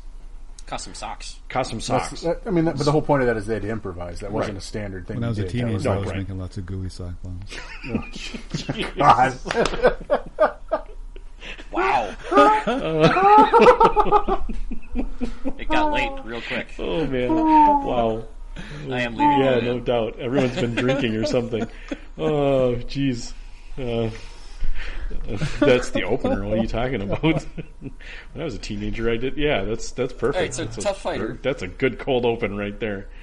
All right, uh, tough So- fighter Here's here's my here's my first thoughts on tough fighter. it's good. So there's lots of ways to get it. Um, there, I think, a couple of Jeez. units have I'm the still correct blushing. pointed have the correct pointed cost, in that uh, if the unit comes with tough fighter, it's paying a point a model for it. To upgrade that tough fighter to an SMG should always be two points and not three points because that seems to go that seems to vary between units Sure. and books and everything. Yep. So there should that you know if anyone's listening to doing a RADA or an FAQ, would just put that out there. If they already have tough fighter, go to SMG. Should only be two points more. Yeah, I, th- I think they know that. You're right. Mm-hmm. But that's not how it's written in several books. A lot of times in the same book. Yeah, Yep. fair. That's a good point. And of course, tough fighter is the one that gives you the extra, an additional attack after Right. you've successfully attacked it in, in close quarters. Yeah. Why do we like that so much? Well, it was better in first edition. Let's When you just be clear. got right out two Yeah. attacks. Yep. But it's still. Right. Yeah, I mean, it, it is often the difference between winning and losing an assault is being able to get a couple extra attacks in there. sure. Yeah, And will also hold, give someone a moment of pause from assaulting your tough fighting troops, too. Yep. definitely is a deterrent. Yeah, assault being as decisive as it is, Oh, And- it's brutal. the most efficient way of impacting the game, in my opinion. Agreed. Yeah, Um, having that advantage is worthwhile. And and clearly, tough fighter on better troops is even even more cost efficient. So, um, yeah, love tough fighter. Tough fight your veterans. Yeah. Yeah, Yeah, it's and great. it's it's and assaults are fun. You know, I mean, it's like all right, here's here's where we see, you know, you win and lose games based off of that. So Well, assault is a Mm-hmm. playstyle mode. it is, yeah. That's not for everyone, but there are times even if even if it's not your playstyle that you it's just the right thing to do. Right. yeah. Gir- Gurkha's charging a transport with troops in it is always the right charge to make. Well, But that's a that's a whole different animal. That's a whole different tough fighter. Gurkha's char- charting Yeah. anything is the right call. yeah, right. Yeah, that seems to be like us play style around Gurkhas in general. But usually charging a unit inside a in a, a transport is always a good choice anyway. Almost always. Unless there's Gurkhas in the transport. Yeah, it depends on what's in the transport. Unless it's the Gurkha trek, then don't do that. Yeah. but you're always yeah. I mean, it's just you're gonna you're gonna be hitting simul simul. That's the biggest thing, right? In Uh, no, case. you're not. Oh, If you're you're not. assaulting if you're assaulting troops in a transport, you're swinging first, Oh, right, right, yeah, yeah. Sorry, yeah, you're not simul. Good point. and that's why it's awesome. Yes. Yep. Well, that's why it doesn't matter if you're Gurkhas then. Any veteran troop against another veteran troop, you're going to do just fine. It's also awesome because you're likely going to win that because you wouldn't be charging it otherwise. Right. And if you're doing it at the end of the turn and they're closer to that transport than the enemy, Kablooey, yeah. transport goes away. So right. I I got an odd rules question for you guys. See what you think Uh-oh. about this. Here we go. He tangented into bolt action. I did, right? Yeah, good that's, job. That's the proper way. That's the proper etiquette of tangenting. So you've got a transport that has been hit and rolled on the chart disabled. Okay, Okay. so the troops are thrown off and they're wherever. In subsequent rounds, if you have a unit, an enemy unit that's close to that transport than any other friendly, do you take that transport off the board or you tip it over because it's disabled? Because in the transport rule, they say they drive off and they, they take off whatever they leave and they're a casualty. probably just counts as destroyed. But if it's disabled already, how does it drive off? They fixed it. Yeah, it just counts as destroyed. I don't think They decided they they'd drive out on the flat tire. Right. They're like, we're out of here. I don't care if we have Either four way, wheels. We'll wreck the rim. Yeah, you know what? yeah, Uh, oddly right. enough, when I, when I was in high school, uh, that's how we got one of my buddy's car out of his parents' house. And They let all the air out of it, and we drove it anyway. Got about four blocks. Next time they should have let the oil out. Eh. I hear that. Yeah, destroy the engine. engines. Yeah, I, I did that once. Uh, I didn't do it on purpose. I've done that once. Yeah, I didn't do it on purpose either. I definitely didn't do it on purpose. The oil change place messed something up. Uh, anyway, tangenting off of bolt action, but back. To, I don't. I don't know, Pat. I don't know what the Well, answer it- to your question is. Well, here, here's, the, here the, here's the other thing, too, is that if you actually read the rules and talks about destroyed vehicles, it doesn't specifically say that you have to leave it there. It's an agreement between you and your opponent if you just remove it altogether, or if you leave it there as an obstacle. Yep. Because you remove troops, you don't leave bodies on there to be an obstacle. You don't just leave bodies, you know, dudes I laying do. down. I, You like just leave the dudes them laying off. down where they are, and now they're rough Yeah. ground, Slick ground. slick Oh. ground. Sorry, that was a little crude. That's a little crude. So, I mean, Yeah. In a tournament setting, there probably should be a designation about what happens to destroyed vehicles if they're left or removed. yeah. Yeah, But like in casual play, it's kind of themey. I usually just leave the vehicles there, burned out or whatever. dude, I think it Right. looks awesome when vehicles are all burned up, and you, especially when you get like the Little the smoke flames clouds. and smoke puffs and Yep. stuff. Like, dude, that's, that makes the game so much cooler. Yeah, mm-hmm. it does. But I can understand in a tournament setting, it'd be good to clarify that so you don't have to worry about gentlemen's agreements Right. right. any more than you have to. And you know, this one, you know, then they usually will clarify that as far as uh, vehicles destroyed. But the mm-hmm. transport that has been disabled is now supposed to be removed because it's closer to an enemy than a friendly. But if sorry, disabled, it can't move. What do you what do you do? That's I've run into that once or mm-hmm. twice, and we just removed it because no one really cared. But mm-hmm. sometimes you want that there to be cover for you because you kind of advanced up a little bit, or sometimes you want that to not be in your line of fire, depending on what point you are in the game. But Right. you don't want to make that call After based on right based on what's best for you at that moment because that's Right. that's not cool. I mean, by the letter of the rules, it doesn't necessarily like it doesn't say it has to be. It just says it's removed, right? I don't. I guess Yep. I'm not. I don't have the rule book verbatim in front of me, but I- if you're closer to it, it's removed. as if it drove away. So, Right, but if it's disabled, it can't move. Right. but does the rule say that it has to drive in a direction or do anything else? It just says it's removed as a It casualty. just says it's removed because they drive away, they abandon, or whatever. Yeah, right. So then, So- then that would be the answer I would take is that it's still removed. Mm-hmm.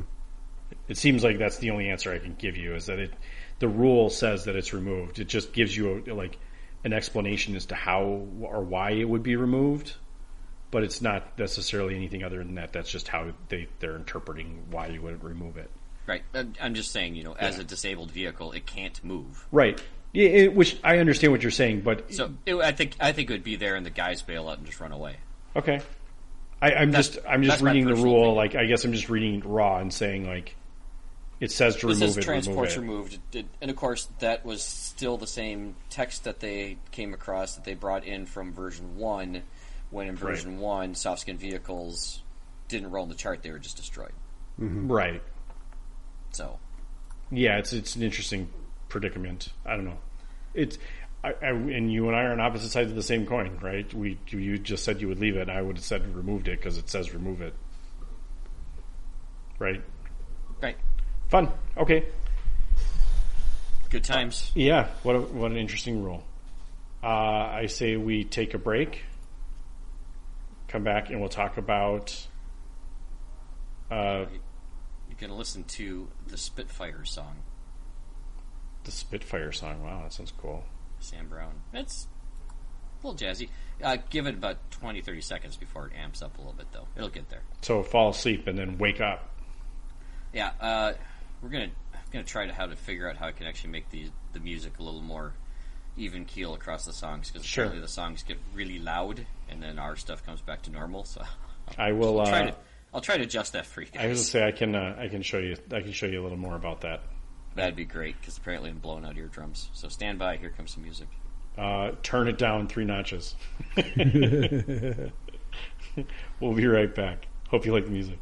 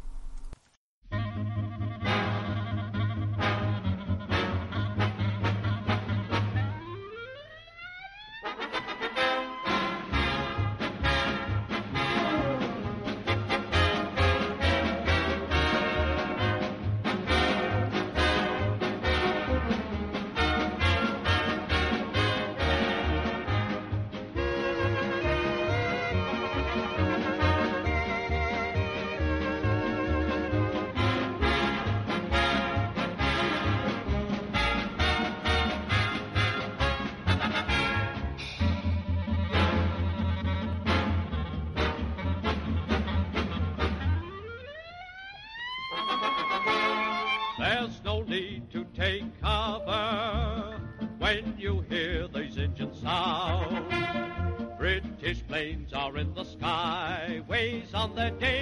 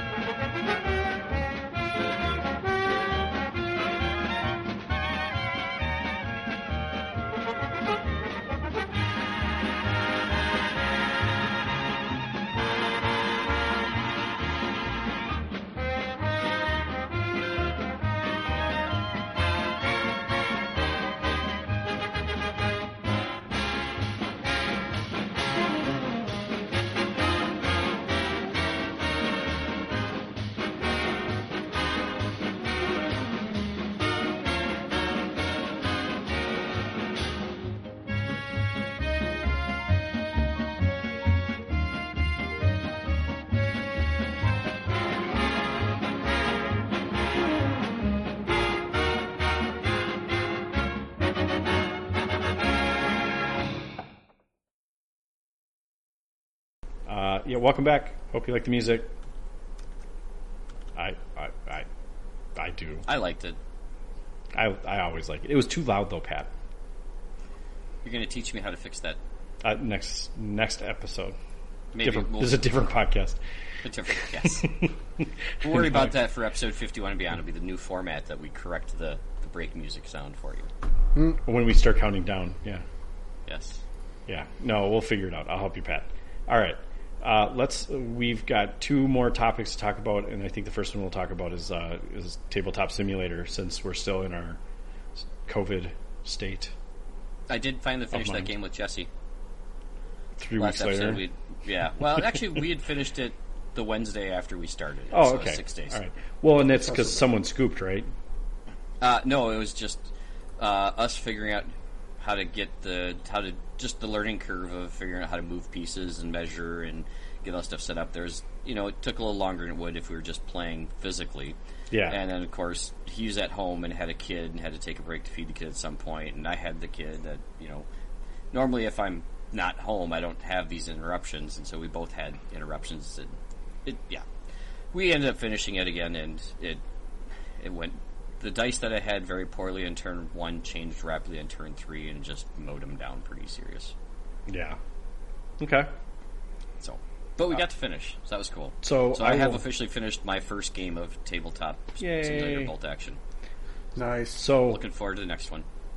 as we've advanced our tabletop simulator knowledge, one of the things I discovered on Thursday night playing a different game, but uh, same in the same tool, is cameras make a huge difference. Like being able to move Yeah. the camera by just hitting buttons and like having preset camera locations are super fantastic.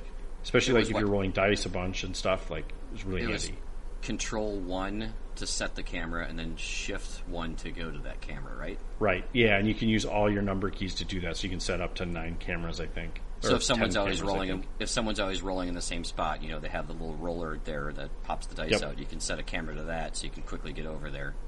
Yep, it's fantastic. And you can always just like if you have a default that you'd rather be sitting in this position for you know the game because your guys are over on this side of the table, you can set that to your default. It's it's fantastic. Right. Makes yeah, a you, huge you difference. came in into the in game on the one side, and you said, "You know what? I really want to be on that side." So you can set a camera up, so you're looking from that side. Right. It's just hard to remember not to press control one when you're trying to go to one. So just keep that in mind. because you just resaved it. Yeah, you're just like shit. I just resaved over the one that I wanted. Anyway, uh, something to keep in mind.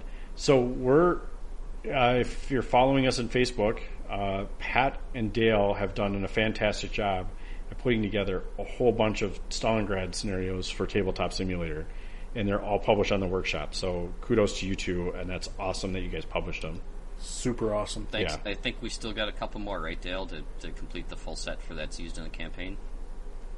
Yeah, I think there's enough there to.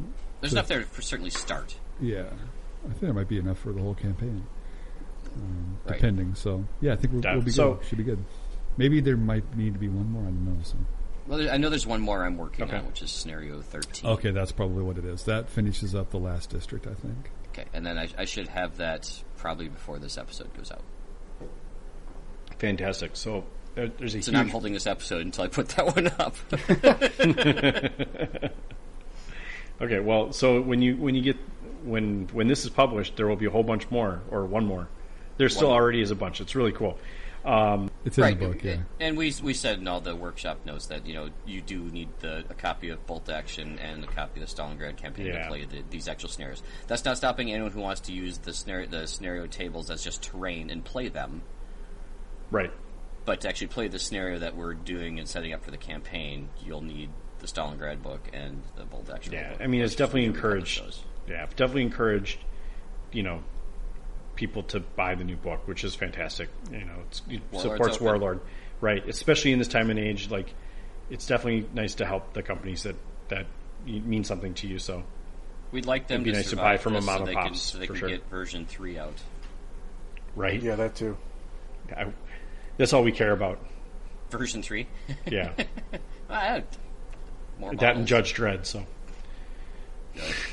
Wait, what's the new one they put out? The the new Victory at Sea. one? Victory at Sea. I haven't looked at that one. Uh, I do that- also know that Blood Red Skies is on tabletop too. If you look for that, Oh, look at you Yeah, I've, I've been painting some Blood Red Skies airplanes. So, in Tabletop Simulator.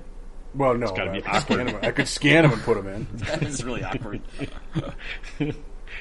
Shit, actually, could you paint in there? You can change colors of things. Yeah, Yeah. Yeah, you can change. I mean, I guess you. Pr- I think it would depend very much on how things are modeled. I don't think if there's they're a painting pieces- game. So No, I'm not going to tax my uh, repair graphics card here by opening TTS and trying while we're podcasting, but I might at some point. Oh, you got it. You got it repaired. Good job. Well, I've got it. Yeah, I got it. Oh, you got like an, another one. Yeah, you got a replacement. I got a replacement. Yeah, got it. Okay.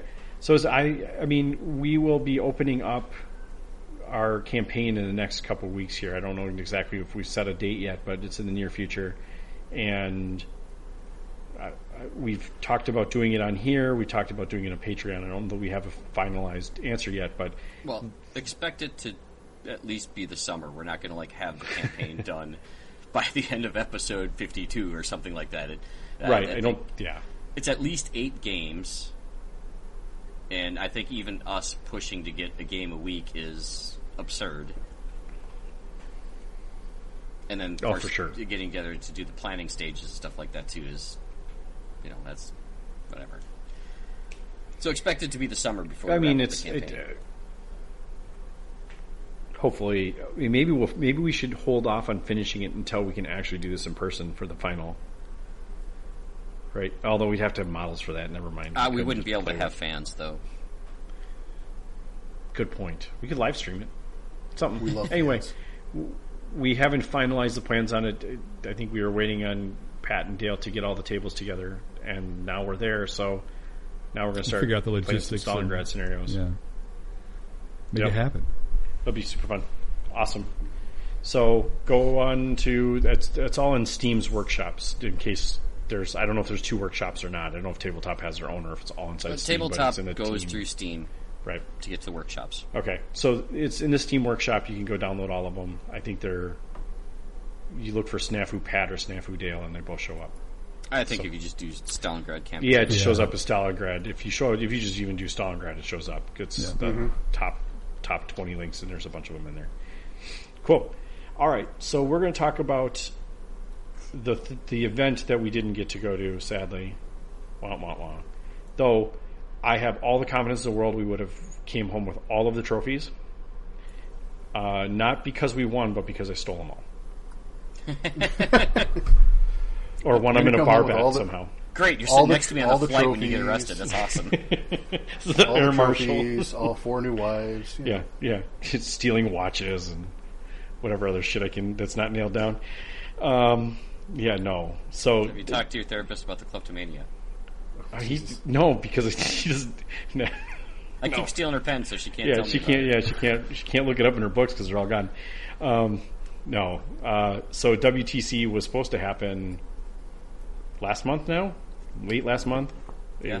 end of April. Yeah. Yeah, sad. There was a day when Pat texted me and said we were supposed to sleep in a castle today, in the same bed.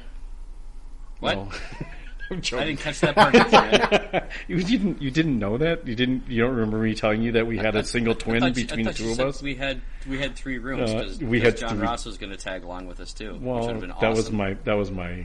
That was my ploy to You get could have you. you could have invited him over and made a you know a castle out of your couch cushions and you know, we should, yeah no we're not allowed to have people in our houses anymore. six feet away, six feet away. Yeah, that's a big fort, dude. Uh, so no, yeah, we were a supposed to have we were supposed to have three rooms in a castle. That's the, yes. Sounds like a start of a song. what three Right, that's- three that's rooms three in a flames at castle. fountain. Never mind. Anyway, so yeah, that was supposed to happen. Three of us were going, and Jeff provided our third or our, our fourth or fifth list because Fifth. Fifth list. John Fifth. John was coming with us too. I'm the fifth column. You're the Nice. you are the fifth trooper. Uh, so yeah, I thought we'd go over we, we would go or we would go over our WTC list and see where we went or how we did what we did. Uh, some Why of us did what we did. Some of us hemmed and hawed more than others, for sure. So why don't we why don't we talk about what we were thinking when we did this? I, I mean, there's so many ways you could break this down, but I think initially we were like, the the the premise is you can take as many platoons as you want at a thousand points. There's no other restrictions. You can't bring any theater lists. It has to be the reinforced platoon. and it had to be from the armies of book. Right. You could you couldn't No, take any additional no campaigns, Yep. no no um, no FAQ stuff. So you couldn't bring an ambulance. Wah. That's the noise of my ambulance.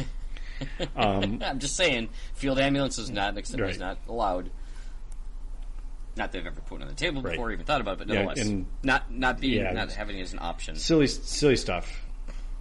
No tough fighter American veteran troops or whatever the heck it was. Some crazy ass unit that was really it was super good. Uh, so yeah, so those are the those were the only restrictions. So Hey, and that, that everyone in your army. still.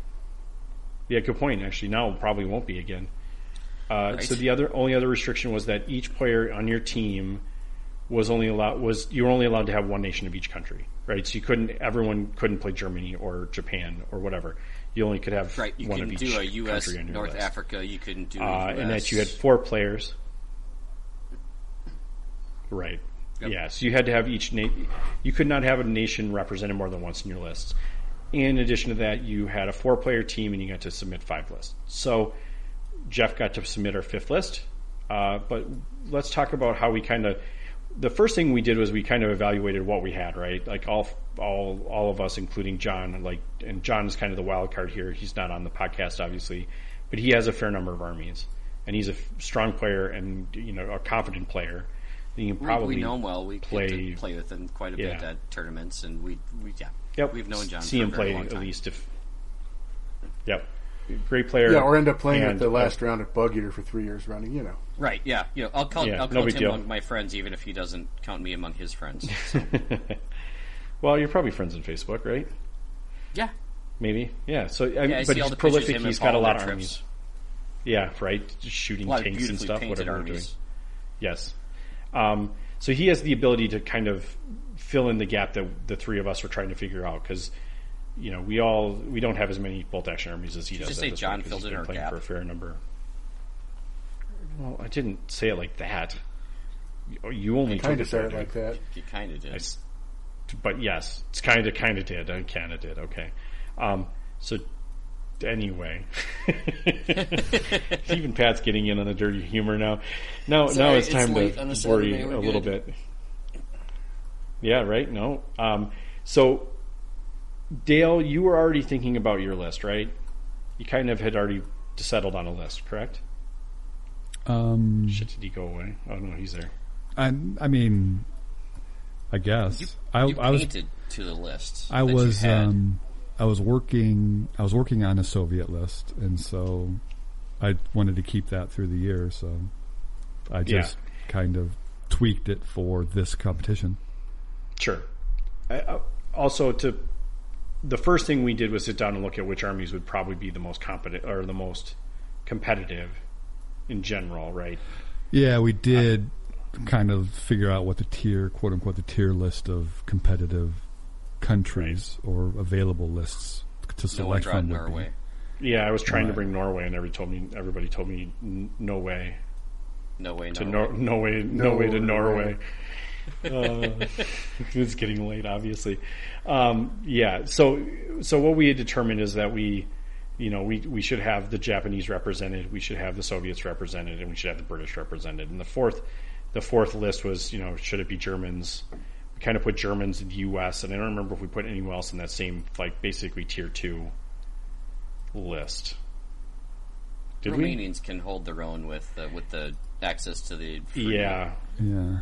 Artillery piece. I actually would argue that Romanians are probably stronger than um, Germany for, in most respects, especially with the, the Tiger Fear nerf, nerf for sure now. But um, so, especially since you get the free unit, that's the big difference. So, Dale, you pick Soviets. Pat, you were playing British. I hemmed and hawed over Romanians or the Americans and settled on the Americans kind of last minute, primarily because I could get them finished painting in enough time to practice more with them. Uh, so I don't know. I mean, Dale, do you want to go over what you have in your list? Your list is probably going to be the most complex of the four of ours. Um, I'm don't know that that's necessarily it, but yeah, I'll, I'll go over it. It's not a huge deal. So I, I think yours is the most complex. I've got. Um, I went with two platoons, um, um, and Now, mostly. you didn't start there. No, I started with uh, my bug eater list is where I started. And so the basis of this was the list I was painting for bug eater. And bug eater, you score points on theme, historical adherence to reality, those kinds of things. And so I was putting together a list from Stalingrad, actually, based off of Pavlov's house. so that's where this list came from originally. And then um, I tweaked it for um, WTC. Um, basic, the approach was to kind of have an all comers list uh, that would be flexible um, and able to pick up points in as many of the scenarios that we were likely to play as possible, which was kind of how I approached my list. So it's not it's not great at anything in particular, um, other than hopefully um, putting um, different kinds of pressure um, on as many players as I can, and and making you think about what you have to do, and, and being flexible enough to take advantage of any mistakes that the opponent might come up with. So, um, the Soviets excel um, in a lot of different ways, but I think their biggest strength is that they have. Talk about the toolbox a lot. They've got a lot of tools that are very points efficient um, available to them. So they're, I think, one of the easier lists to um, do whatever you want to with them. So this was the great choice to be kind of the Swiss Army knife or the Soviet Army knife, I guess. Um, so Definitely not the Swiss Army knife. The Soviet Swiss Army knife. yeah, so um, The Soviet Swiss Army knife was like a spoon, so It's a there's spork. there's um, fork. the list has um, the list has um, a, um, um, a number of the things you would expect to see in a Soviet list, but it's got one trick in here. It's not really a trick. It's got one piece in here that I really liked, um, and I think that kind of surprised me. Um, and so each platoon, as one of its compulsory infantry units, has a seven-man Soviet scout squad. Um, it's seven a seven man veteran squad that you can give SMGs to. so I've got one unit with seven SMGs and one with six because I didn't have an extra three points. and so what um, It's amazing how many times like three or four points is like. "Arr!" Squeeze it in there somewhere. they are the they do the heavy lifting in this list. they are a pain in the butt. For Oh sure. So, Well, so what? Because yeah, because they because they get advanced deployed. That's the thing. That's their trick. Yep. they're yeah, so Okay. they're it's a, it's a combination. They're advanced deploy um, veterans um, with SMGs. And there's seven of them, so they're just 14 big shots. enough. They're just big enough to do just about whatever you want them to do. Right. And they immediately put pressure on your opponent. And you'd be surprised at the number of book scenarios where being able to advance deploy something as powerful as this um, really, really puts a lot of pressure on your opponent, especially if they're not prepared to dealing with them. So 14 dice halfway up the table. Yeah. yeah, it's you know, and so um, these guys in particular taught me the value of going down. And so, because they're forward deployed and they draw a lot of attention, and they're veterans, so you can deploy them in cover. Um, veterans in cover going down, even in short range, are really, really hard to shift. and if you don't do something about them, they're going to wreck your, they're going to ruin your day. Oh, 100 times over. Yep. And so this these two units caused all sorts of fits, and you know they're 116 points and 119 points respectively. So, um, absolutely 100 percent great choices. Um, definitely would recommend it. Um, both of my platoons have uh, junior second lieutenants because that's the cheapest thing that you can pick up, and so that's your tax that you pay. Um, uh, the other compulsory unit that I've got in my first platoon is a five man LMG squad with two LMGs. They're regular. Um, I, it's okay. I don't think they're as good as I thought they would be. for what they do. Um, but I I like the idea of a small unit with a small footprint that can still lay out quite a bit of fire from farther away. So these are just a defensive unit that I used to set up um, on um, on an objective um, and just kind of put out some long range pins. So, Sure. uh, so it's eight eight shots at 36 inches, which is which is okay. Um, For how many points? 90 points. And so, So, so you're just looking for the range. That's all you're looking for in that.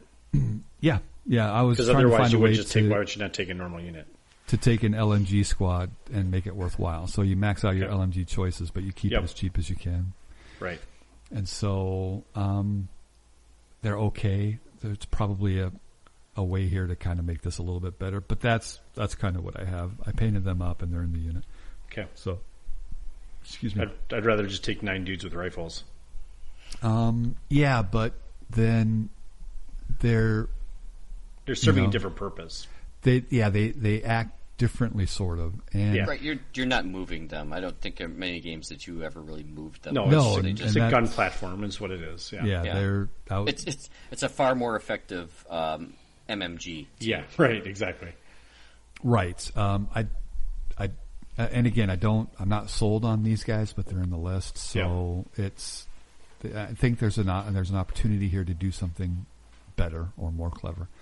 Um, but I mean, they're they're kind of okay. It's like you know, here's a here's an odd pin here or there. I don't think I ever lost them. Um, and what's nice about them is that they are small, and so you know, I find that if you've got a lot of units, it becomes really difficult to have everything where you want it to be, Sure. especially with moving with terrain, and we we have a lot of terrain. There's the free eight experience squad, twelve men, um, full kit. Um, so they're they're out there. Medium mortar, uh, regular with a spotter. Um, yeah, we've talked about these. They're brilliant. Uh, Yep. Veteran sniper squad.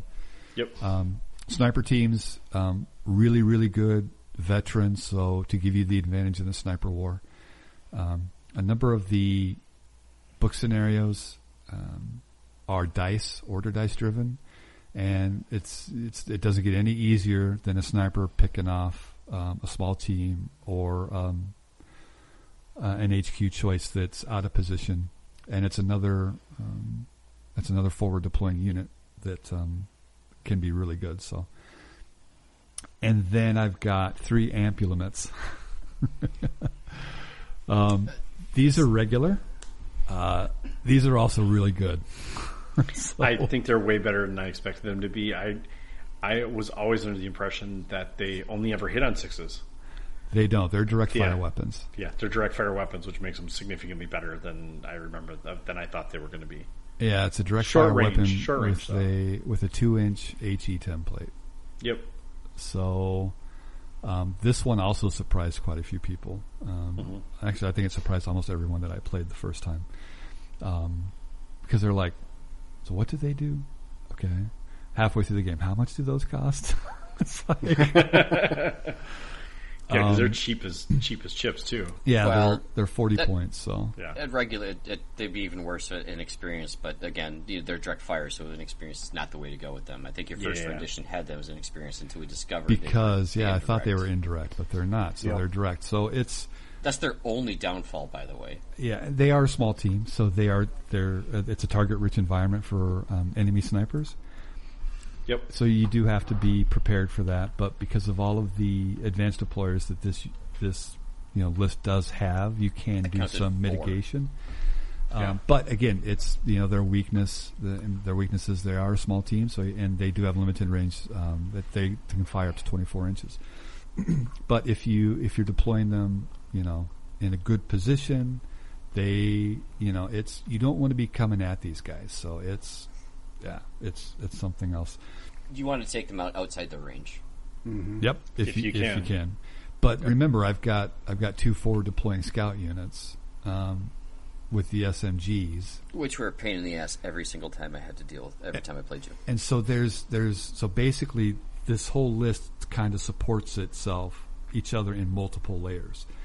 So if you're Right. if if you're really working hard to do something about you know about those scout units, which is perfectly fine and acceptable, then I've got my ampulomets coming up behind them, really just kind of you know putting out threat in everywhere that they can be. Because there's, you know, there's three of them, and they're inexpensive. You know, I might be rolling on sixes or fives, you know, later on in the game, but something's hitting, and you know, that's a mortar hit, effectively, medium mortar shot. So, Yep. Yep. and we all know mm-hmm. how how that goes. And then in the artillery unit of the first platoon, it's a ZIS three divisional gun, eighty points regular. It can fire um, a plus five pen um, for a little bit of anti tank, and it also can put out um, a two inch HE Yeah, and that direct fire. multi-purpose is nice. Yep, makes it multi-purpose. So good. Great. What's the point cost on that one? Eighty points. 80 points? Yeah, it's regular. It's four men too, if I'm not mistaken. I'm trying. Yep. four men. Yeah, it is correct. And then um, the mobility in the first platoon is a Gaz 4M quad Maxim. Everyone, So- most people, yeah, know what that is. It's yeah, it's per point a brilliant choice. So not not always gonna be the best thing all, every day, all day, but you know, eight times out of ten or four out of five, it's yeah, Yeah, absolutely. it stops being really good when there's no more infantry left on the table for sure. Yeah, but that's okay. At which, Wow. at which point, I'm, I'm probably pretty happy with that. result. Yeah, I mean, that's what I'm An saying. infantry game, that's, a, that's a rough way to be. Oh no, Yeah. I can't do anything with my Gaz because I've killed everything. Right, it's my kinda my what is it? How many points is it? Sixty points. 60? yeah, Yeah, my 60 oh, my points. sixty point unit killed everything. I don't have anything left to Yeah. do. Oh, And so then, uh, yeah. okay. What's in the other Three platoon? per So dice. the second platoon is the second SMG or the second scout squad, and then Yeah. I've got a full man, a full twelve man regular SMG squad with SMGs. Yeah, also really good. Super good. So, um, and then uh, the last thing is an inexperienced Katyusha. Oh, just a Katyusha. Yeah, just just an inexperienced Just a Katyusha. Katyusha. Yeah. Just a Katyusha. No big deal. Right. Ah, so good. Uh, Yep. So that's like a, Um, a the onion onion of multi layers. It is the threat. I mean, it it's it's immediately threatening. Um, Oh, for sure. Because of the scouts, because of the Katyusha, because of the Gaz. The Gaz can roll on from reserve and just delete a unit or make it meaning Yep. meaningless, um, at least for a couple of turns. Um, you know, the mortar actually can can be threatening right from the start. The sniper, if you if you're placing them smart, can be immediately threatening. And so there, it's it's about having tons of options that support each other in a lot of different ways.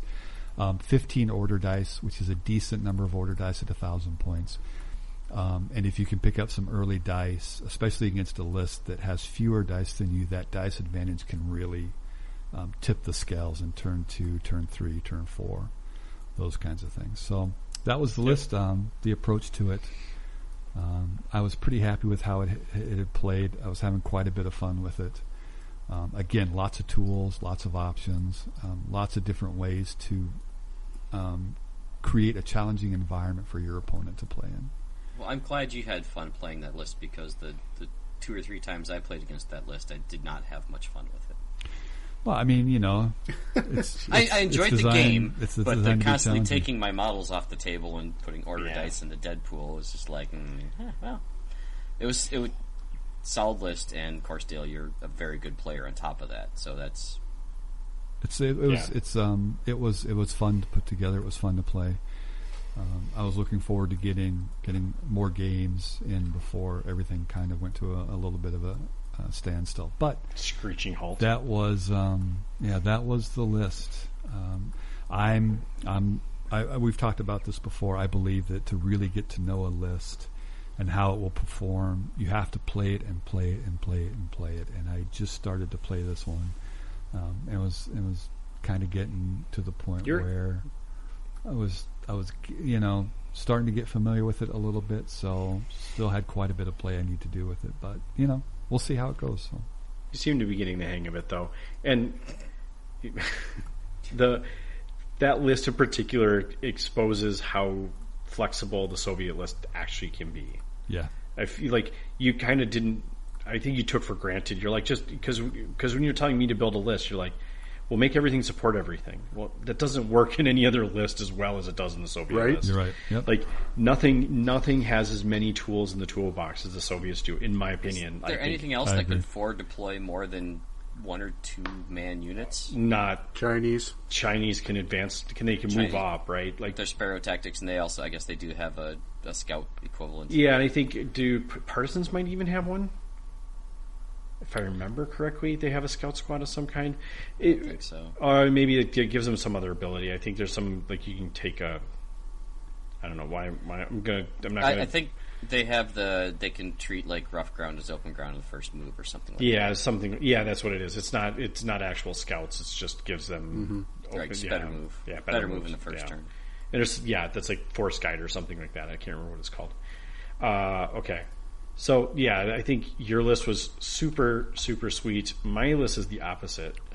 I, Way to, way to sell it. well, I hem and hawed over this, right? And it's and it was Which, kind wait, of wait, wait. Which version of your list? uh, well, I don't know. The three platoon list is the, one the that final I'm, one? Yeah, the final one. I, I mean, so we can talk about the fact that like Dale was bringing up very good points. Like as we're you know we had we're having like weekly discussions or biweekly discussions about you know not only just our list but its strategies around lists and what and like you know so we did some really deep diving like probably more talking about bolt action than I want to remember. And I, I, I, I- at some point I told you guys that I, I literally dreamt about playing a game of bolt action. Did so, uh, I don't know. Probably not because I'm kind of uh, self-inflicting like that. So, uh, so the version that I settled on. So like I've when hem and hawed. Like I said, I was thinking about Romanians because I think the Romanians offer some some pretty potent things that would have been beneficial to our, our lists. But uh, I settled on U.S. and one of the lists that I settled on was the three Stuart spam, which I do think would have been uh, if I learned how to play it, like Dale said, you got to play a game, play it enough to re- really recognize how to work, how to play it. I think would have been again potent. I don't know that it would have been as potent as the Soviet list, but it had it had legs to be scary. So basically, my list was three juniors, three inexperienced second lieutenants, five. How many? How many squads did I have? I had five regular U.S. squads, uh, seven man squads. So small squads.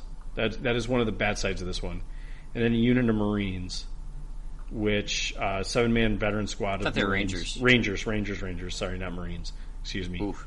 Yeah. Uh, so that gave me um, a Apologize to all Marines out there, right? Right. And yes. Rangers. And Rangers. Yeah. n- yeah, Nobody. nobody likes to be called something they're not.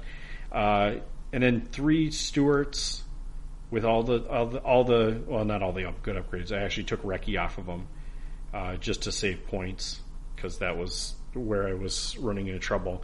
And I also assumed that.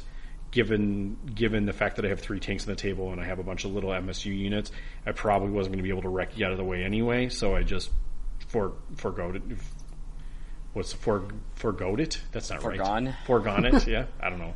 I don't know Gave what up. tense that is. Gave up. Yeah, yeah, I gave up. I gave up on the word too. Uh, and then I brought an inexperienced rocket launcher for some multi-launcher love, just to put a little scare in people. For that one game when it clumping goes up. off. What's that, Dale? For the one game when it goes off. Yeah, well, and, and I what I discovered about it while I was playing it because I think one of my lists had two two rocket launchers in it. I, I played around with a bunch of variants of this list, and what I discovered about rocket launchers is they're a really efficient way of soaking up fire. People are scared, sh- you know, shitless of them for what little points they are. So they you, you get them in hard cover. Uh, I wasn't real great at making them go down because I really wanted it to fire, even though I should have recognized that like, do people are scared of this thing just go down. Um, so a lot of that was like it, it was a super super cheap way to soak up firing um, for 50 points or 52 points in an experience was actually very very handy. The the junior lieutenants were like the the only dice. Uh, what's what's words I'm looking for? The Tax. The dice tax, but also the thing that I would most likely give up to sniper fire. That's kind of what I was looking at for this. Yeah, list, is they're like- easiest easiest to pick up. yeah. So I was like, how do I how do I prevent? Like I could have gone down the rabbit hole of like having a vet. I I had a I had a sniper in this list at one point. I took it out because if you have one advanced deploy, it wasn't very valuable because often you're going to get out deployed in the in advanced deploy then with a with a single You know, all it takes is one spotter, and now your veteran, now your sniper's you know going to be a sniper target turn one. So it kind of was like just not going to play that phase of the game. We'll you know we'll roll up tanks, and we're going to have the best sniper on the table, which is a Stuart. You know, just put a scope on that gun and just barrel through. 18, 18 dice, Yeah. well protected, Yeah, so it's yeah, it's with the option of multiple targets. right throwing out you know sharing pin pin love across a couple units, which I think Mm-hmm. is kind of fantastic too, right? Because I think you can technically split it three ways. Uh, just two. Oh, turret 'cause can now- have its that's right. The target. hull, Turret the and the hull, hull. All the halls. yeah. all the hulls have to go to the same. That's target. right. I've- So you yeah. thirteen dice on one, five on another. I'm thinking of the is it the lead that can shoot the left flank, right flank, center? Yep. That, yeah. The- the- I think the Lee and the Grant both have Yeah. uh, Yep. left-right turrets. Yeah, so that can split three ways, but this one can't. So even two, with two units, it's still great if you can. Otherwise, you can just do what a Gaz does, but sometimes better. You're definitely well It's- better protected. Better protected. 100% better A protected. pistol's not going to blow up the the Stuart. No, and people aren't going to be able to assault it in most cases. So it, you know, that was my idea. Was you have some fairly heavy armor. I mean, it's not heavy armor, but it's enough armor that people are going to have a problem with it. So that was the list I made that's submitted. Now we can go down the rabbit hole of all the other lists that I made because my God, I made a lot of them. But uh, Is I that the one you You were like the doing most? like two or three an hour at one point. well, I was I, I, again. Well, I feel like okay. So for the opposite of the Soviets, I feel like the U.S. don't have as many options, and it's by design, right? That's what the U.S. did in the army. They like, here's your rifle. Everyone's got the same rifle, and they, you know, everyone had the same. There were like five weapon to- choices total. I mean, there might have been minor variances to those weapons, but there weren't that many, you know, I, I different type the- of units, right? I think they do the "We Were the Titans" version of, uh, of football. It's like we run six plays, Yep. run six plays, just like Novocaine. Always works. Yeah, they they've very much had a doctrine and they followed it to a T as much as they possibly could. Now, yeah, I can bring or there's other options. I could bring a duck or I could bring a you know a buffalo, but that's not a very efficient use of points. So that was kind of what I was worried about. So um, that's the list I made. I dabbled in a Romanian list, but I, like I said, I couldn't get it painted in time. So that was kind of a, a downfall of that one. So that's that's all I got to say about it. Unless anyone has any other thoughts about what I should what I should have done differently at this point. I'm hoping I get to resubmit because I immediately gave it to Dale and I'm like, oh god, I shouldn't have done that. Because I, I do feel like uh, the the all comer list that I had before for the Americans was actually a very solid choice too, which was basically uh, a bunch of regular uh, regular Marines with a truck, an engineer squad, had a mortar. I think it even had the rocket launcher in it. Yeah, Didn't- there was a rocket launcher in it. it had a bazooka. It had it had a bunch of kit in it. It had a single Stuart. It had, I think it was thirteen dice, and it was still a f- pretty solid list in general. It was not. It still had some potency. It just was. Uh, felt like it was probably filling a lot of the similar roles as all of our other lists were doing, but probably not doing it nearly as well. And I think that was one of the tricks to it. Sure. So, like your list and John's Japanese list, which I don't know that we will be able to cover in this, would would serve better in almost every circumstance in those pairings. Uh, over that Romanian list real quick, if I can find it. Let me find it really quick because it was. It, this list is what made me go, oh, maybe this list is a better choice anyway. Was the the fact that it had so much HE in it was bonkers. It had a lot of HE in it. So It, it- not even just like HE, normal HE, it had heavy HE, which is what made it so ridiculous. Mm-hmm. Uh, have to go to the right place now. Oh, Poland is not the right place. That's where the Lancers are. We, so- we uh, Ian and I put together a Polish Lancer list in like 20 minutes. It's pretty freaking ridiculous. It's pretty point and click, easy to make a really disgusting. Yeah, I I saw that that, that Lancer list and I was like, oh, I'd play that. I Yeah. would play the shit out of that. that Yeah, we amazing. played it to a draw, if I'm not mistaken. Um, it just, holy crap, man. Against my list, it was like. So, it came down to like, could, could I use the buildings um, in a clever way to, uh, you know, because that I mean, the horses aren't doing shit with buildings, so. But Right. Right. The Lancers, that's another good one. So I don't remember where it was. Uh, oh, now I'm having a tough time finding it. So anyway, regardless Well, what it it had- was, it had two four-inch HEs. it had three four inch HEs. That's so right. it had, three of them. So it had so it had uh, in all so it was a dual dual platoon, and it took with both artillery slots were heavy HEs. You got a free medium artillery, or you could take an anti tank gun, like if you're familiar with Romanians. So I had a fr- I had three heavy HEs, a medium HE, and then I basically had six. I think I had six uh, eight man veteran squads across those two platoons, a mortar, right. and then I had a couple other like pieces. I had a bunch of tows, obviously. I had a bunch of spotters. Um, but the big thing was is it had three heavy HEs in it, and it was like, yeah, sorry, the third HE coming from the the free free unit selection or not free unit selection, The German. the German unit you can German take support. with it.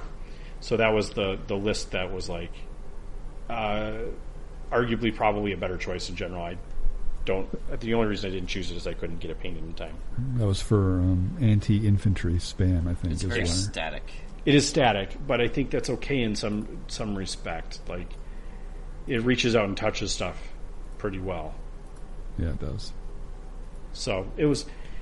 It, I play tested it a several times. A couple times it seemed to succeed. That there was one uh, the mixed the the mixed uh, mixed deployment scenarios probably would not do nearly as well at, or I'd have to get better at playing it in that in that particular type of scenario. Anyway, so it was a, a very different list. I even snuck some cavalry in there. No, although everyone hated Romanian cavalry, I think there's still there's a purpose for them in some respect.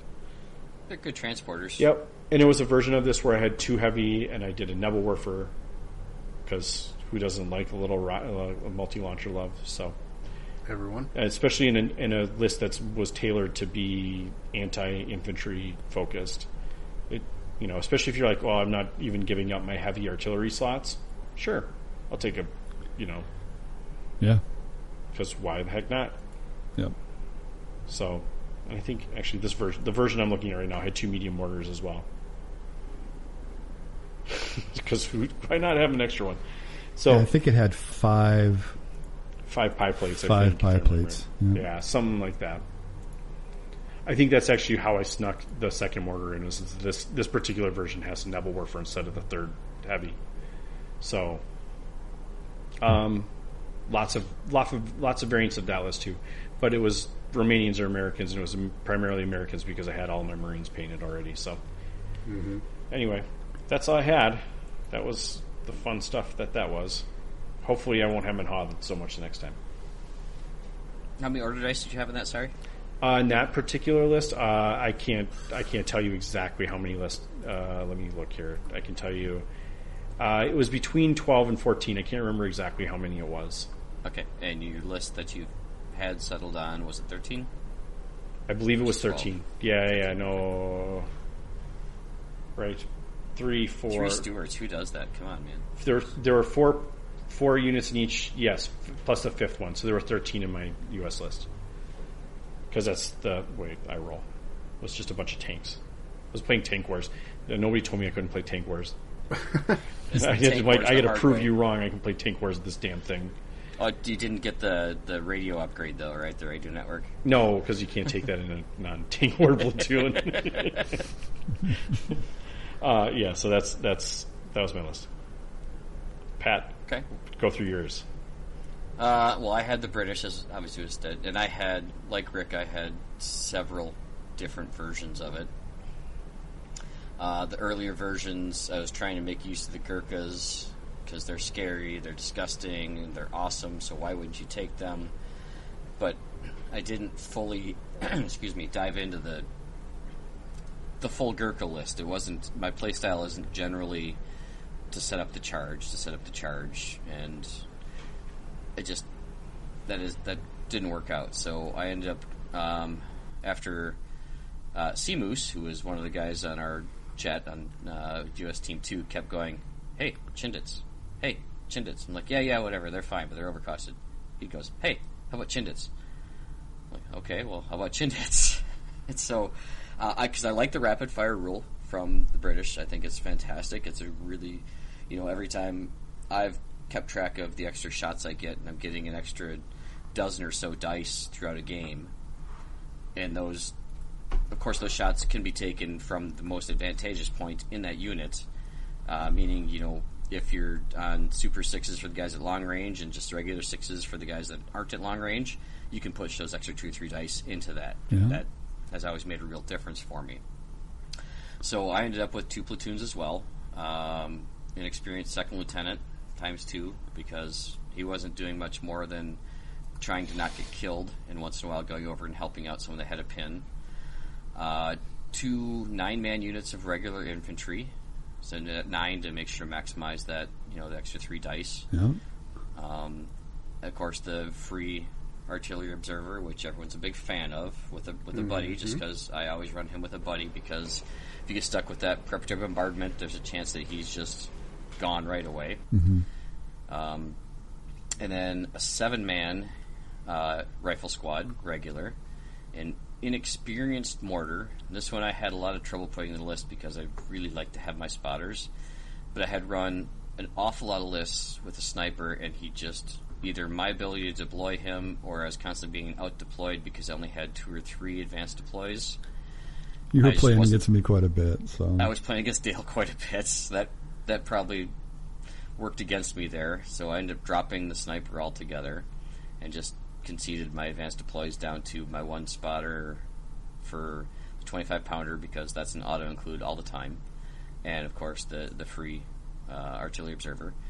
I also put in the LRDG truck because for 50 points as an armored car with uh, a front and a rear MMG and a Pintle MMG is just too awesome to pass up, especially with Recce on it. Uh, I also liked the Stuart, the the M3 Stuart with the extra twin hull mounted LMGs because, as Rick said, it's just a quality choice. And we had talked a lot, uh, Dale and I and Rick and all the rest of us really talked about uh, the most efficient unit, the most the one the units that are going to give you the return you're looking for. My, a lot of my consistency. Consistency. consistently. A lot of my lists had started out with a Chaffee because I really liked the Chaffee. Uh, it's a 160 point Recce tank with a 2 inch HE and, an, and a Hull MMG, but it never did anything. So I was always forced with the Recce. Okay, we'll take the Recce to preserve the unit, but then now that's some that's a turn that didn't do anything. So I finally got to just allowing let the tank be a tank and let that be its own problem to the opponent, and hopefully not to you. Although I like the two inch HE the that the Chaffee has, it's just it was a one dice shot that oftentimes didn't do what I hoped it would do. So with 18 dice, it more often than not did something I would like it to do. Yeah. So then the second platoon, of course, the inexperienced second lieutenant, the tax on that, and then this I went with two seven-man Chindit squads. As I mentioned, I have the, the rapid fire, and these guys have the move and fire manu- uh, move, fire maneuver rule, which means they're not they're playing Americans basically. They don't have to take that penalty, and they also have behind enemy lines, which if I'm doing outflanking, uh, they're veterans, they're coming in at a 10, I can count on them coming in if I'm outflanking them. And they're coming in and moving and firing without without a shot, and they're, they're pumping out nine shots each. They're like literally Americans because that's their other role too, right? Yeah. yep. The only difference is you can have an LMG and still take advantage of the move and fire, which Americans cannot. So, Right. But that, there's, there wasn't points for that kind of luxury. yeah, no, I know, yeah, but they're still really good in that list. And then, as I mentioned, the 25 pounder with a spotter, and then a second LRDG armored truck because, well, they're awesome. because you really like them. Yep. and I really like them. And you know, this was not this was not a theme scoring event, so I don't have a problem with the desert group showing up with chindits in the jungle and playing around. and hugging And it out with be- the Gurkhas. Yeah, right? And just because it's really awesome, I threw a second Stuart in there, which I only got to play this list as Final Edition twice, and it, well, the first was against Rick, which he decided his game wasn't as well as he could have played it. well, and you're, for sure not. But it also, again, that list, your list is very much two two two swords against three swords is not a very good fight for me, right? no, That's not the idea. But anyway, it's not. Yeah, So, and the other one was the the first virtual tabletop game I played against uh, against Jesse, in which it did exactly what I hoped it would have done in it. so that was that was the list I finally settled on, and it took a long time to get there. And I really like the versatility it has. Um, it doesn't. The British, I think, you can get the analysis paralysis with when you're trying to select units and what they do they have a lot of really good choices, and they've also they're also lacking in some other choices that other nations have. They don't have a lot of they don't have any scout units. They can't put a mass troop halfway up the board. nobody Uh, else can though. To be fair, Just the Russians Yep. and the Chinese. Uh, in the main book only, they don't have the land mattress, yeah, no multi launcher for you. so no multi launchers. Yep. They don't have that kind of piece. Yep. Um, they in the main book they only have the ability to take a flamethrower as a team weapon, which I find is a very poor choice. Yeah, it's not a not an efficient way of taking a flamethrower for sure. So until they get to the western desert, do they actually get the ability to put a flamethrower on a unit? You don't get an But- engineer squad until much later. Yeah. Yeah. So there's a lot of things you can look at, and if I could ever squeeze away getting 50 point upgrade to get the uh, the the, the uh, artillery observer is the naval artillery observer. Yeah, wow, but that's of not in the main book that's, either. That's a D-Day God. thing. But but they got to fix that. By the way, that's so seriously broken. Yeah, Uh, right. Maybe So that's maybe just a little bit. Right, and so that's what I ended up with. I mean, I, I, I played around with a whole lot of different stuff, and I think I finally came down to it as looking for, with you know the, fi- the five squads is definitely what I wanted to make sure I have. Uh, two of them veteran is just awesome, and then you know they're a little price heavy, but just by trimming down some other stuff and just getting rid of the recce problem with the tank, I think freed me up to my choices being a lot better and just you know not having to worry about that. Oh, I always have the option to make that tank run away, so I want to make sure I put that very last in the round versus okay, this is a piece I know is going to do something. I can go ahead and move it in the beginning of the round, and so be it. It'd be a That's threat just- it is. early. Rather than let it sit back Well- there and kind of go, well, you know, maybe I want to do it now. Maybe I want to wait for that recce option to hang in there. I don't know. Right. Especially if you're taking more than one. I think that was the big thing for me is like Recce would have been valuable if I had one of them. But again, at a, on such a cheap tank, it's not that valuable to me because if okay, so if I lose it, I lose it. But the alternative being is okay. Well, now I have three of them. I don't care if one of them dies. Like, like I have two other tanks. That's kind of the idea, right? Is that they're they're supporting themselves in, in a group by basically saying if I lose one, they're redundant. Yep, built-in redundancy. Yep. And I had, like I said, I had really, really worried about putting that inexperienced mortar in there, but because that's such an easy sniper bait, but it never really became a problem. Still just a matter sniper bait. I mean, it's Well, it's no sniper. Sure, but it, what to a sniper? What does it care if it's inexperienced versus regular? Much more likely to be killed than just get a pin. Yeah. If, I guess it's. I guess it's two thirds versus fifty percent. So So sixty guess percent easier. And at, and at 35 points, I guess it was just a, hey, this is really cool if it gets to do something. Right, So, and and there's often times where you might be able to deploy in a position where you wouldn't really want to have the sniper be there anyway. Although you Right. can't have spotters in, with an experience, experience for sure. But right. So, you know, you had limited fields and Yep. but I, I still felt it did its it did its job well enough, Okay. and yeah, I never lost it in the two games, but that's a very poor sample size. What do you mean? It's perfect. yeah, two and zero, perfectly statistically it's st- statistically relevant or that's not the right word but anyway it doesn't matter um, so jeff you didn't get you weren't going to come with us but you made a list to be our f- fifth list so let's talk about that list because that list was uh, something that i wanted to play i was going to paint this list just to bring with in case we decided last minute to, to change That was our the mind choices. I still think we should figure out a way to make that happen. But I, I let's think talk we about still the can, list. so. depending on what what our lists end up being, and then if we go to WTC at this point. Yeah. I have the models. I think Oh, I I've have got most of the the models, models shit. too. I think I bought. Yeah. the- I have enough uh, Desert Army stuff. We're all going to have this list. Anyway, go through it, Jeff. Tell us what. Tell us what's so special about it. Well, first and foremost, I wanted to make a list that was going to be tough as nails and and frankly kind of dirty uh, because I figured it'd be good practice for you guys to see something filthy. You know, I don't want you going to a big tournament and be all being surprised by how filthy some lists can be. So I think we were going to be This- surprised anyways, but this was a good. I think you were too. this is a good primer. So Yeah. Yeah. So so with that in mind, I threw all historicalness just right out the friggin' window with this list Uh, as you and should. made the toughest thing I could. So it, it starts out. It's you know it's got a regular second lieutenant, so I didn't even go for the inexperienced because Wow, good for it's you. not really not really an option with Germany. it's not an Um, option for Germany. It's Germany, in case anyone was curious. yeah. Uh, so then we've got five squads, and these are all kitted out the same. It's two guys with a rifle, NCO's got a submachine gun, one infantry guy's got a submachine gun, and the fifth guy's got a flamethrower. Oh yeah. So it's five pioneer squads. So five man pioneer squads. They're 88 points. Well, excuse me. I guess three of the squads don't have the extra submachine gun. I'm sorry. Save a couple points here and there, but Shave points where you can. 91 points with two SMGs, 88 without. Uh, they're dirt cheap for what they do. They're veteran, so they're harder to kill. They got the flamethrower, so they can pretty much, if they get near you, they can put the hurt down pretty hard.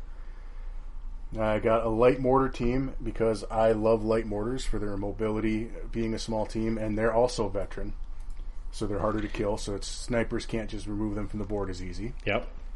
I brought an anti-tank rifle team, and everyone kind of looks at you funny until you start seeing that thing pop trucks left and right, Yep. and suddenly you understand why you bring one. Or it's or it's a great sniper too. It can be an okay sniper. yeah. It shoots units, puts pins on stuff. It's all good. It can absolutely be an okay sniper. Uh, in the more brutal version of this list, I brought the I brought the Nebelwerfer at inexperienced Yep. because why not? If you need to clear a table fast, it's the best way to do it. If you roll sixes, which I don't. Yep. Well, you know, just the fear of sixes is usually enough. Fear. Yeah. The fear of. Yeah. Fear of sixes is good. Uh, when I originally made this list, Tiger Fear was still a thing, and then they nerfed Tiger Fear, so I played a game with uh, the Panzer IV with the nerfed Tiger Fear rules, and it's bullshit. So screw that. It was really bad. really bad. I mean, so, I mean, if you just don't want me to use a unit, then I mean, I don't think you could send a clearer message than that than that rule They just change. don't So, want cool. anyone with tigers. Yeah. Yep. So I instead put in one of the mythical hundred Pumas Yes. that Yes. existed. Because why not? Well- it's basically a tank on wheels. Didn't you bring a Hetzer? Hang on. Oh, we're sorry. that's an armored car Spoiler slot. alert! Spoiler alert! Puma's an armored car slot, even though it's a tank on wheels. yeah. Right. Yeah. Okay. The tank entry, yes, is a 38T Flammpanzer Hetzer. yeah. Because, you know, Because you. more fire. Yeah. More fire is always good. Uh, those are both regular vehicles, and then there's two regular field cars that can hold. Spoiler alert! Like six burrows, I wonder why. so those teams can fit inside them. So if you need mobility, you can have it for two of your teams. right. And if you don't need mobility, those two trucks can go fuck off someplace. They, They're can- 27 They can make I mean, a. They can make another truck. right. They can go make another truck, or they can drive around your uh, anti-tank team or your light mortar team. Can they or, drag? Can they know. drag a Nebelwerfer in? Sure. Like they can drag that in light artillery, so they could. They'll tight. They tow light howitzers. So Yeah. yeah, no problem. So you could get it out. You could get your Nebel in twelve inches. Just, yeah, I could run it. Yeah. Okay. Get it 24 for, for if you ever wanted to for some fucking Uh, reason. I that seems know. like a bad choice. In fact, you could get it 30 because you could drive it on 24 and then deploy it within six inches of the truck. Right. And then it would immediately not be able to shoot because all your stuff would be too close to everything else. Yeah, Oh. right. There's, I don't know any reason you could. I don't.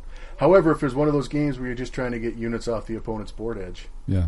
Yeah. zippity doo, So go, that, go for it. And in this version, you did not bring the 88. No, in this version, I did not Okay. bring the 88 because I felt a Puma and a Nebelwerfer were frankly better. Okay. I can see I, that. I love a, that. I love that veteran 88, but I think the Nebelwerfer Puma combo is far more competitive and mean, frankly. yeah. Yeah, there's a lot more flexibility baked into the into Yep. the, the the other choice too. Well, it, Now, if the tables are wide open, that 88's going to be a fragging monster. But if the tables actually have terrain on them, the Nebelwerfer is going to be better. It also gives you an extra dice per se, and Yep. it allows a, mo- a mobile unit, right? Whereas the 88 is very static. The And 88's going nowhere. and has a, and has attacks of having a toe that you know is a liability for sure. yeah, you got to have some horses in there Yeah. and order dice. Yeah. Well, which is fine. It's an order dice is fine, but it's the liability of a you know of a losing said order yeah, dice, Yeah, yeah. exactly. So that's thousand points. That ends up at thirteen order dice. So so fun. Yeah, it's pretty brutal. I'm not going to lie. Yeah. I think the only thing I'm missing is the the phlegm pens or It's in there. no, I, I don't have. Oh, I you don't need have one. them. I, I mean, I own one. It's Yeah. uh, not that hard to let you borrow one. I think or I could Dewey- probably print one in about Yeah, I say Dewey five Cat hours. has a print of that. oh, does he? Yep. Give me five hours. I can print one. Give me five hours. I'll get you a toe. Yep. toenail, Get you pol- anything you need toe in pol- 10 hours. toenail polish and all. Nobody else gets that reference. Wow, I'm the only one that watches that movie. Oh boy, I The feel old. Lebowski? Yeah, it's Big Lebowski. I got it. Yeah. Okay, it's getting late. I'll abide. What's that? I'll abide. Yeah, you'll abide. All right. Um, so, so, I mean, that, those are the lists that we brought. Uh, to go over John's list in, in a high level, it was a very much an all comers Japanese list. He was not spamming bamboo spearmen or Right. anything crazy. I think he had one or two units of them. Yeah, he two still had a couple of them, but it wasn't like. And he had a unit of militia. He was he was very much an all comers list. I think he had a. Did he have a mort uh, the, the howitzer tank? He had He some did. fun toys. He, he definitely was It's a very well-rounded list. yes, it was going to be. It was going to be able to keep up with almost everything. Yep. Yeah, that was And our with John playing it, it would do even better than that. Oh, for sure. Yeah, we we had no idea what really to expect from the tournament, so we were just trying to put together something that would potentially, you know, perform at a, a high level given the opportunity, um, and due to the control that we were likely to have in some of the matchups, um, you know, we just wanted to be able. We we didn't want to be so far out of the game, setting up that um, walking in the door. So we just, you know, we're going to see how it goes. So. Oh well. So, yeah. Oh well, yeah. Alright, So there you go. So there's there's per, us whatever us flailing at trying to prepare for a high level tournament, like um, because we didn't know what like Dale like Dale said we didn't know what to expect. So we were just trying to formulate our own plan as to how we were going to tackle this thing because it's we we kind of knew what scenarios were. We, you know, we didn't know at first what the scenarios were going to be, and we started talking strategy around scenarios. And then when they finally announced the scenarios, they weren't exactly matching up with what we thought they were going to be. Right. so some weird stuff there, and then you know, it, unfortunately or fortunately for us, we have we have a fairly robust group of bolt action players in our group. But at this particular moment, nobody was you know playing very much bolt action. So you know, a couple of games I got, I got against uh, someone playing in Norway, a Norway list, and he was doing weird, goofy shit with a bunch of inexperienced squads, and like, you know, he's playing, te- he's testing this episode forty-six Yeah. or forty. yeah, it's just a very bizarre list in general. So you're like, I'm not getting a good flavor of whether or not my army is actually performing the way I expect it to. Um, you know, or playing against Dale, which his list again is not. My list probably did not pair up well against it, and it was just like I was hitting my head against a brick wall. I think Pat. Right. If we that. saw a list like that, we would have put we would probably put uh, Jeff's list against it yes, preferably. if I'm we sure. had that, or or John's would have been better. But you and both our lists would, do not match up well against that. that particular, particular one. List. Yeah. Wow.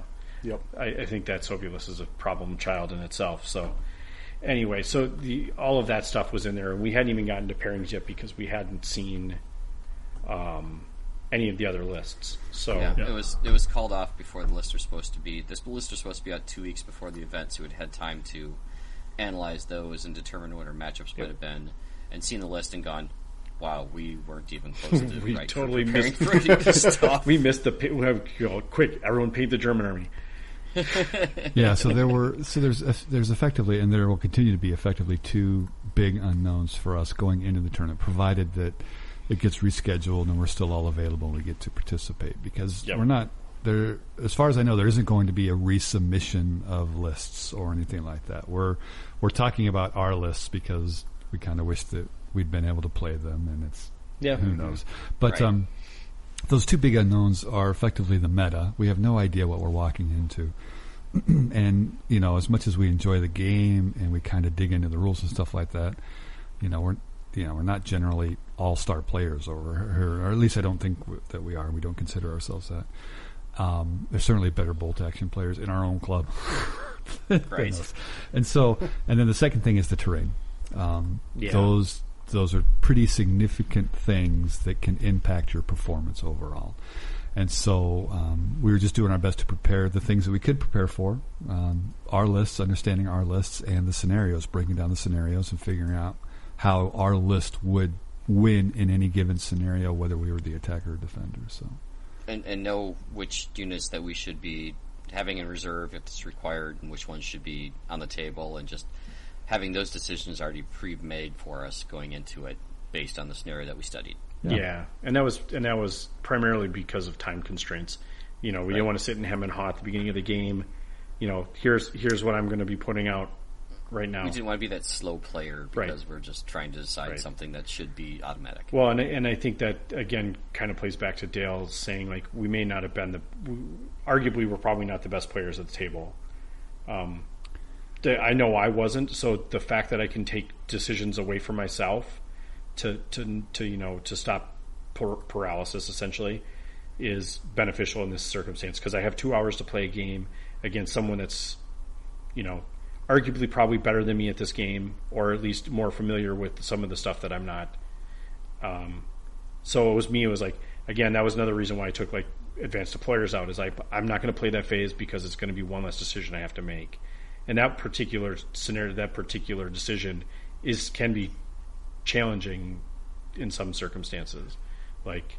Where am I going to put my sniper? Now I'm playing the counter sniper game, you know, all that stuff. So I took that out of my list just from a standpoint of like I don't need to think about this in a time constraint that we had. So that was something another thought I had when I was doing all of this. Yeah, yeah, and so it's it's you know we kind of we approached this where we we weren't going to be the best team, but we could try to be the best prepared team. So Yeah. um, and that that is that is was within our control. So And I would say that we would still. I mean, we have no idea how well our team would have matched up at this point. I, I feel like we would have. I, I'm confident that the four of you guys, or the three of you guys, would have done just fine. And I feel like I could have held my own well enough to to keep us in the running. I who knows? yeah, I, Well, and that's the yeah, that's the other thing we never practice for is how do you play for a draw when you know you're the list that you're up against is is outmatched, and how can your list Yeah. Play for a draw? And I don't think that's anything we ever got to practicing, and I think we were we were about to when Everything kind of fell apart. happened. Yep.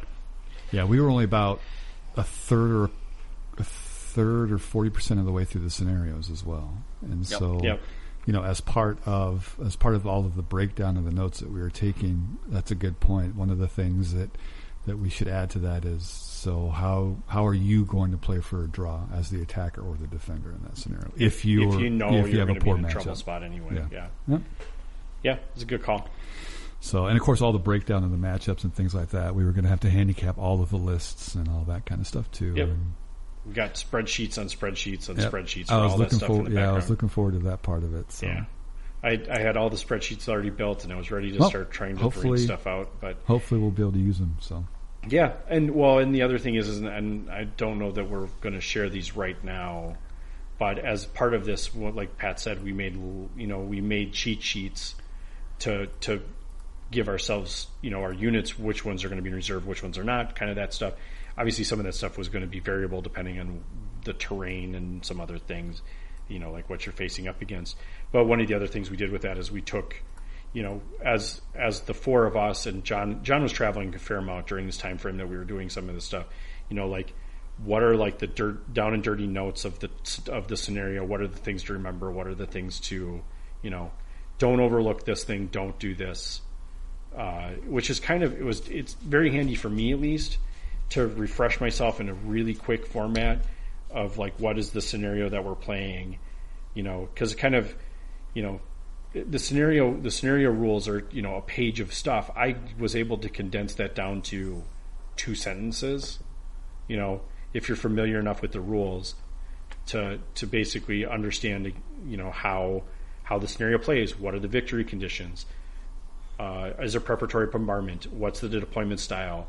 All of that stuff could be, you know, a couple lines of text, and then tell you first wave. yeah, right. All of those things were super easy to put into a, you know a single or two or three lines, and then have you know our notes that we'd kind of compiled as a group of you know things to watch out for. I think we talked about one of them in a scenario in a couple episodes ago where you know the confused the confused flanks are you know like watch out for this thing don't let them get behind you all of those things so Yeah. you're like reminding yourself as you go into it into a game and i think that maybe helps you more when you're preparing for the tournament and you're practicing games than it does in the actual tournament because hopefully by then you've you know familiar familiarized yourself with it enough but um, at some point we could probably share those i think it's it's valuable to just to be able to look at that and go oh that's how you guys thought about it Could be useful for the community. for sure And we could be terribly wrong too. I- uh, I'm sure we are in some circumstances. I, Yeah, I don't know that, you know, but some of those, some of the, the you know, insights that we gathered. Why do you have two platoons and you don't have two snipers? You are thinking about that the wrong way. Well, right. I'm not going to. I, mean, no, none of that is related to uh, army selection or army building. Right. It's just here's a here's how the scenario is played. Here's what we think you should look out for. Here are the things you should try and capitalize on. And hey, Pat, your play style doesn't make any sense. You should do something else. Well, that's that's a given Right, for sure. me too. Yeah. Yeah. it's like I don't know what you're thinking. I I still don't know what I was thinking when I submitted that list. Or other Dale, that, why I don't like you have three gases? Come on.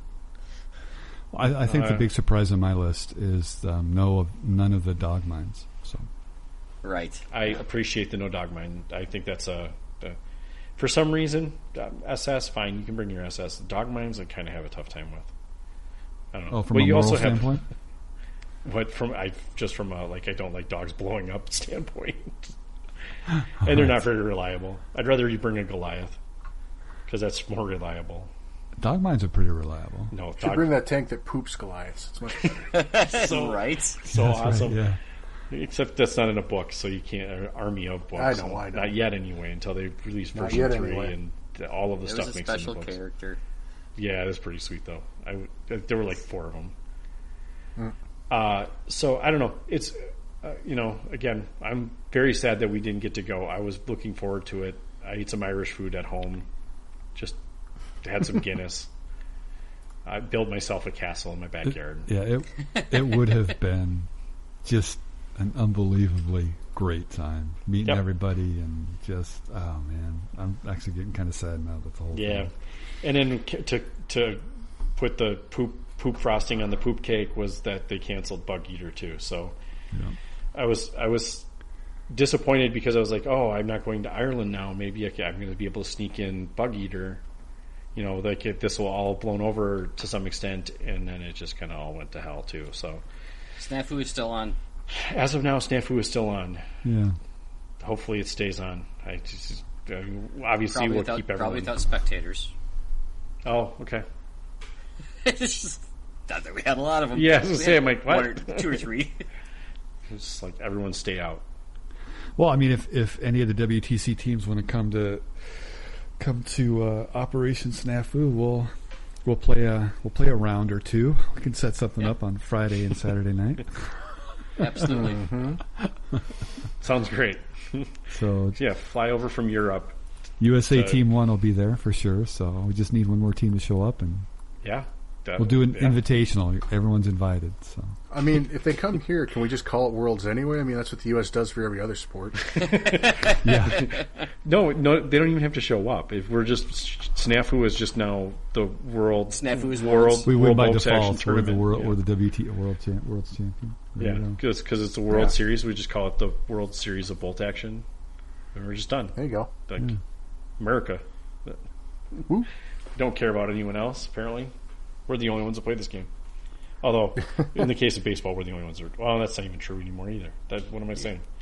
There's lots Well, of the other only countries playing. baseball going on right now is Korea. So Yeah, there's definitely not much baseball going on here. No. Uh, okay, that is our WTC lists. I'm sorry if that bored you and uh, anyone else out there. It gives you some insight into the way we were thinking about a tournament, so it's, it's fun. So now that we've spoken up and you know we're complete jackasses, right? Well, some no of us, some of us brought fluffy bunny, fluffy bunny lists over here.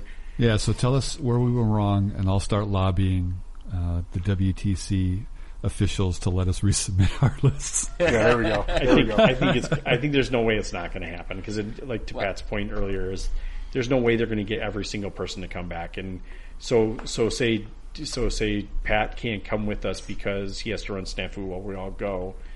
Um, you know, I then need at least Jeff with me. no Jeff's Jeff's coming with me now. He's coming. He's No. going to play the German list in in Ireland. now. Jeff's all of a sudden freed up. Yeah, yeah. I, I can I can hot seat. I can hot I know seat. you were talking about it before. no, so you know what I'm saying. Like now, all of a sudden, that fourth player doesn't have the army that you know John was going to play or whoever was going to play, whatever you know. You know what I'm saying? There's no way that the the, the that you couldn't that you would be able to make every list be the exactly same list. Well, and I haven't got any direct communication with Paul, um, but uh, we were on Warlord Wednesday, and he basically said that he had been on quarantine for whatever time, so he'd been in lockdown for two, three weeks, whatever it was. Uh, and Does he not have and- internet without it? uh, It's tough I- internet in his location. Oh, so- is it Right. Yes. Yeah. Um, and basically, his his drive and focus at this point is getting it rescheduled and not worrying about the rest of the stuff after that. It's- It's just getting the thing rescheduled Right. to a, a place that they can do it and worry about the rest later. Gotcha. Yeah, I mean, if we can, can't play if we can That makes sense. reschedule it far enough in advance to let everyone know, it becomes easier to get on people's schedules. So we'll see. Right. Yep. Keeping my fingers crossed. So Yep. For sure. That's all we can do. Otherwise, we'll maybe back to back months next year. We'll do you know 2020 and 2021 the following month. Or Oh my god, I don't know. I will No, not just- be just doing skip both it. of those. yeah, just skip it. Right. If So- if they decide to have one in February of 2021, they're just 2020 is just done. Like I'm ready to just delete this year anyway from the record, so we could just Uh, unplug it and plug it back in. yeah, just blow on the cartridge. Wait 10 seconds though. Someone someone Count quick 12 to make sure you don't count too fast. Reboot this bitch. yeah, someone just So- blow on the cartridge, please. No, don't blow on. They're getting murder hornets. Right? Yeah. Oh, where's the post I saw on Facebook? What's next? The sodomy geese. Uh, God. and then after that, it was the, the something Grizzly rabbits, gators or I saw one with Oh yeah, sniper the murder monkeys. death rabbits. sniper, sniper monkey. monkeys. Jesus. Dude, all of these sound horribly, horribly bad, and I'm glad that we don't have any of these to worry about yet. Yeah. Um, Yes. I will say my bunny population has grown significantly in our neighborhood for some reason. I don't know. Maybe the All the lack dogs of are inside. Well, maybe the lack of driving has stopped them from getting run over. I have no idea. Sure. I, I have no idea. There's just millions of them, or maybe it's just that time of year. It's possible. It's just that time of year. it is little column A, little column B. You're right. Anyway, so that is our fantastic episode of tangenting yet again. Yep. Welcome to quarantine. Yeah. Remember to keep people six feet away so you get a charge reaction when the virus comes Yeah, for you. yeah, out of melee range. Charge reaction. Yes. Yeah, you want to be able to fire in response. That's right. it's America, damn it. Stand your ground rules. What? Oh, uh, you might want to cut that one, Pat. We we might be done. yeah. All right. Uh, just, just, just end this. Just put us out of our misery, Pat. As we always do. This is Snafu. Over and out. Good night, everyone. Good night. It was beautiful. Good night.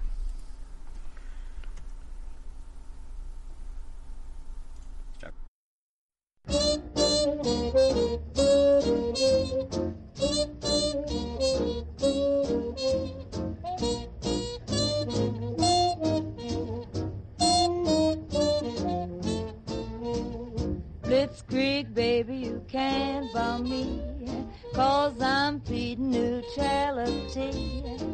Got my gun out, can you see? Blitzkrieg, baby, you can't bum me. Blitzkrieg, baby, you look so cute, all dressed up in your parachute. Let that propaganda be. Blitzkrieg, baby, you can't bomb me. I'll give you warning, cause I'm afraid I'll have to. So take my warning, or else you'll get this hand grenade. Blitzkrieg, baby, you can't bomb me. Better save up your TNT. I don't want no infantry. Blitzkrieg, baby, you can't bomb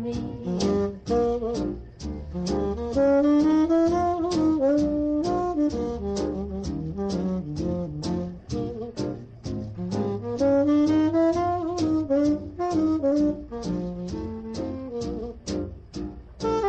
you.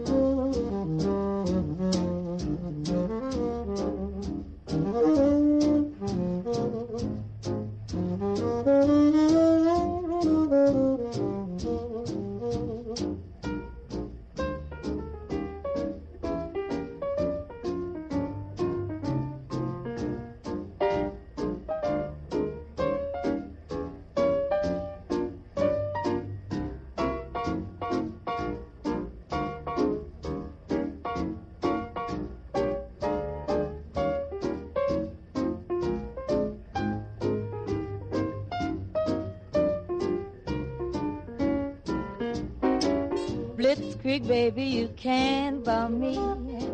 Cause I'm feeding neutrality. Got my gun out, can you see?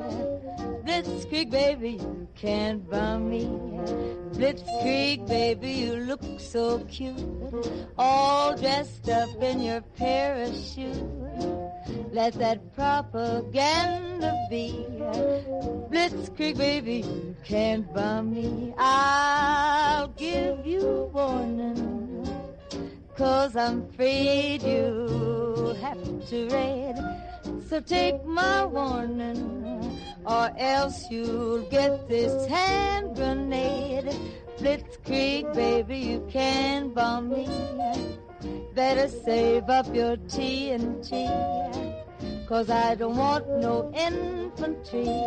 Oh, Blitzkrieg, baby, you can't bomb me.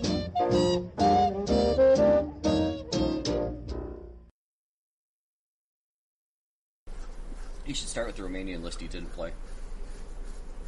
dude. Yeah, well, and, and the primary reason why I didn't try and play that is because I don't think I could have it painted in time. But if it's November ish, I can very easily have that done now. I should start working on it. I pulled it back out and I started looking at it again. I'm like, dude, I could probably have this done for that that tournament. If it's even November. And then Well- don't forget that, you know, we've got Operation Snafu in November that What's that? It's a thing we'd like you to come to. right? I, I realized you skipped it last year. Yeah, oh, oh, that's why I don't remember what it is. Got it. All right, are we ready to hop back in? Don't worry, I'm sure they'll do nationals next spring, so it'll just be like this is the 2020 nationals, immediately followed by the 2021 nationals. Yes, right. Yeah, back, Back to to back. back. Back to back. We could just go to both of them then. That'd be awesome. Better off. All right.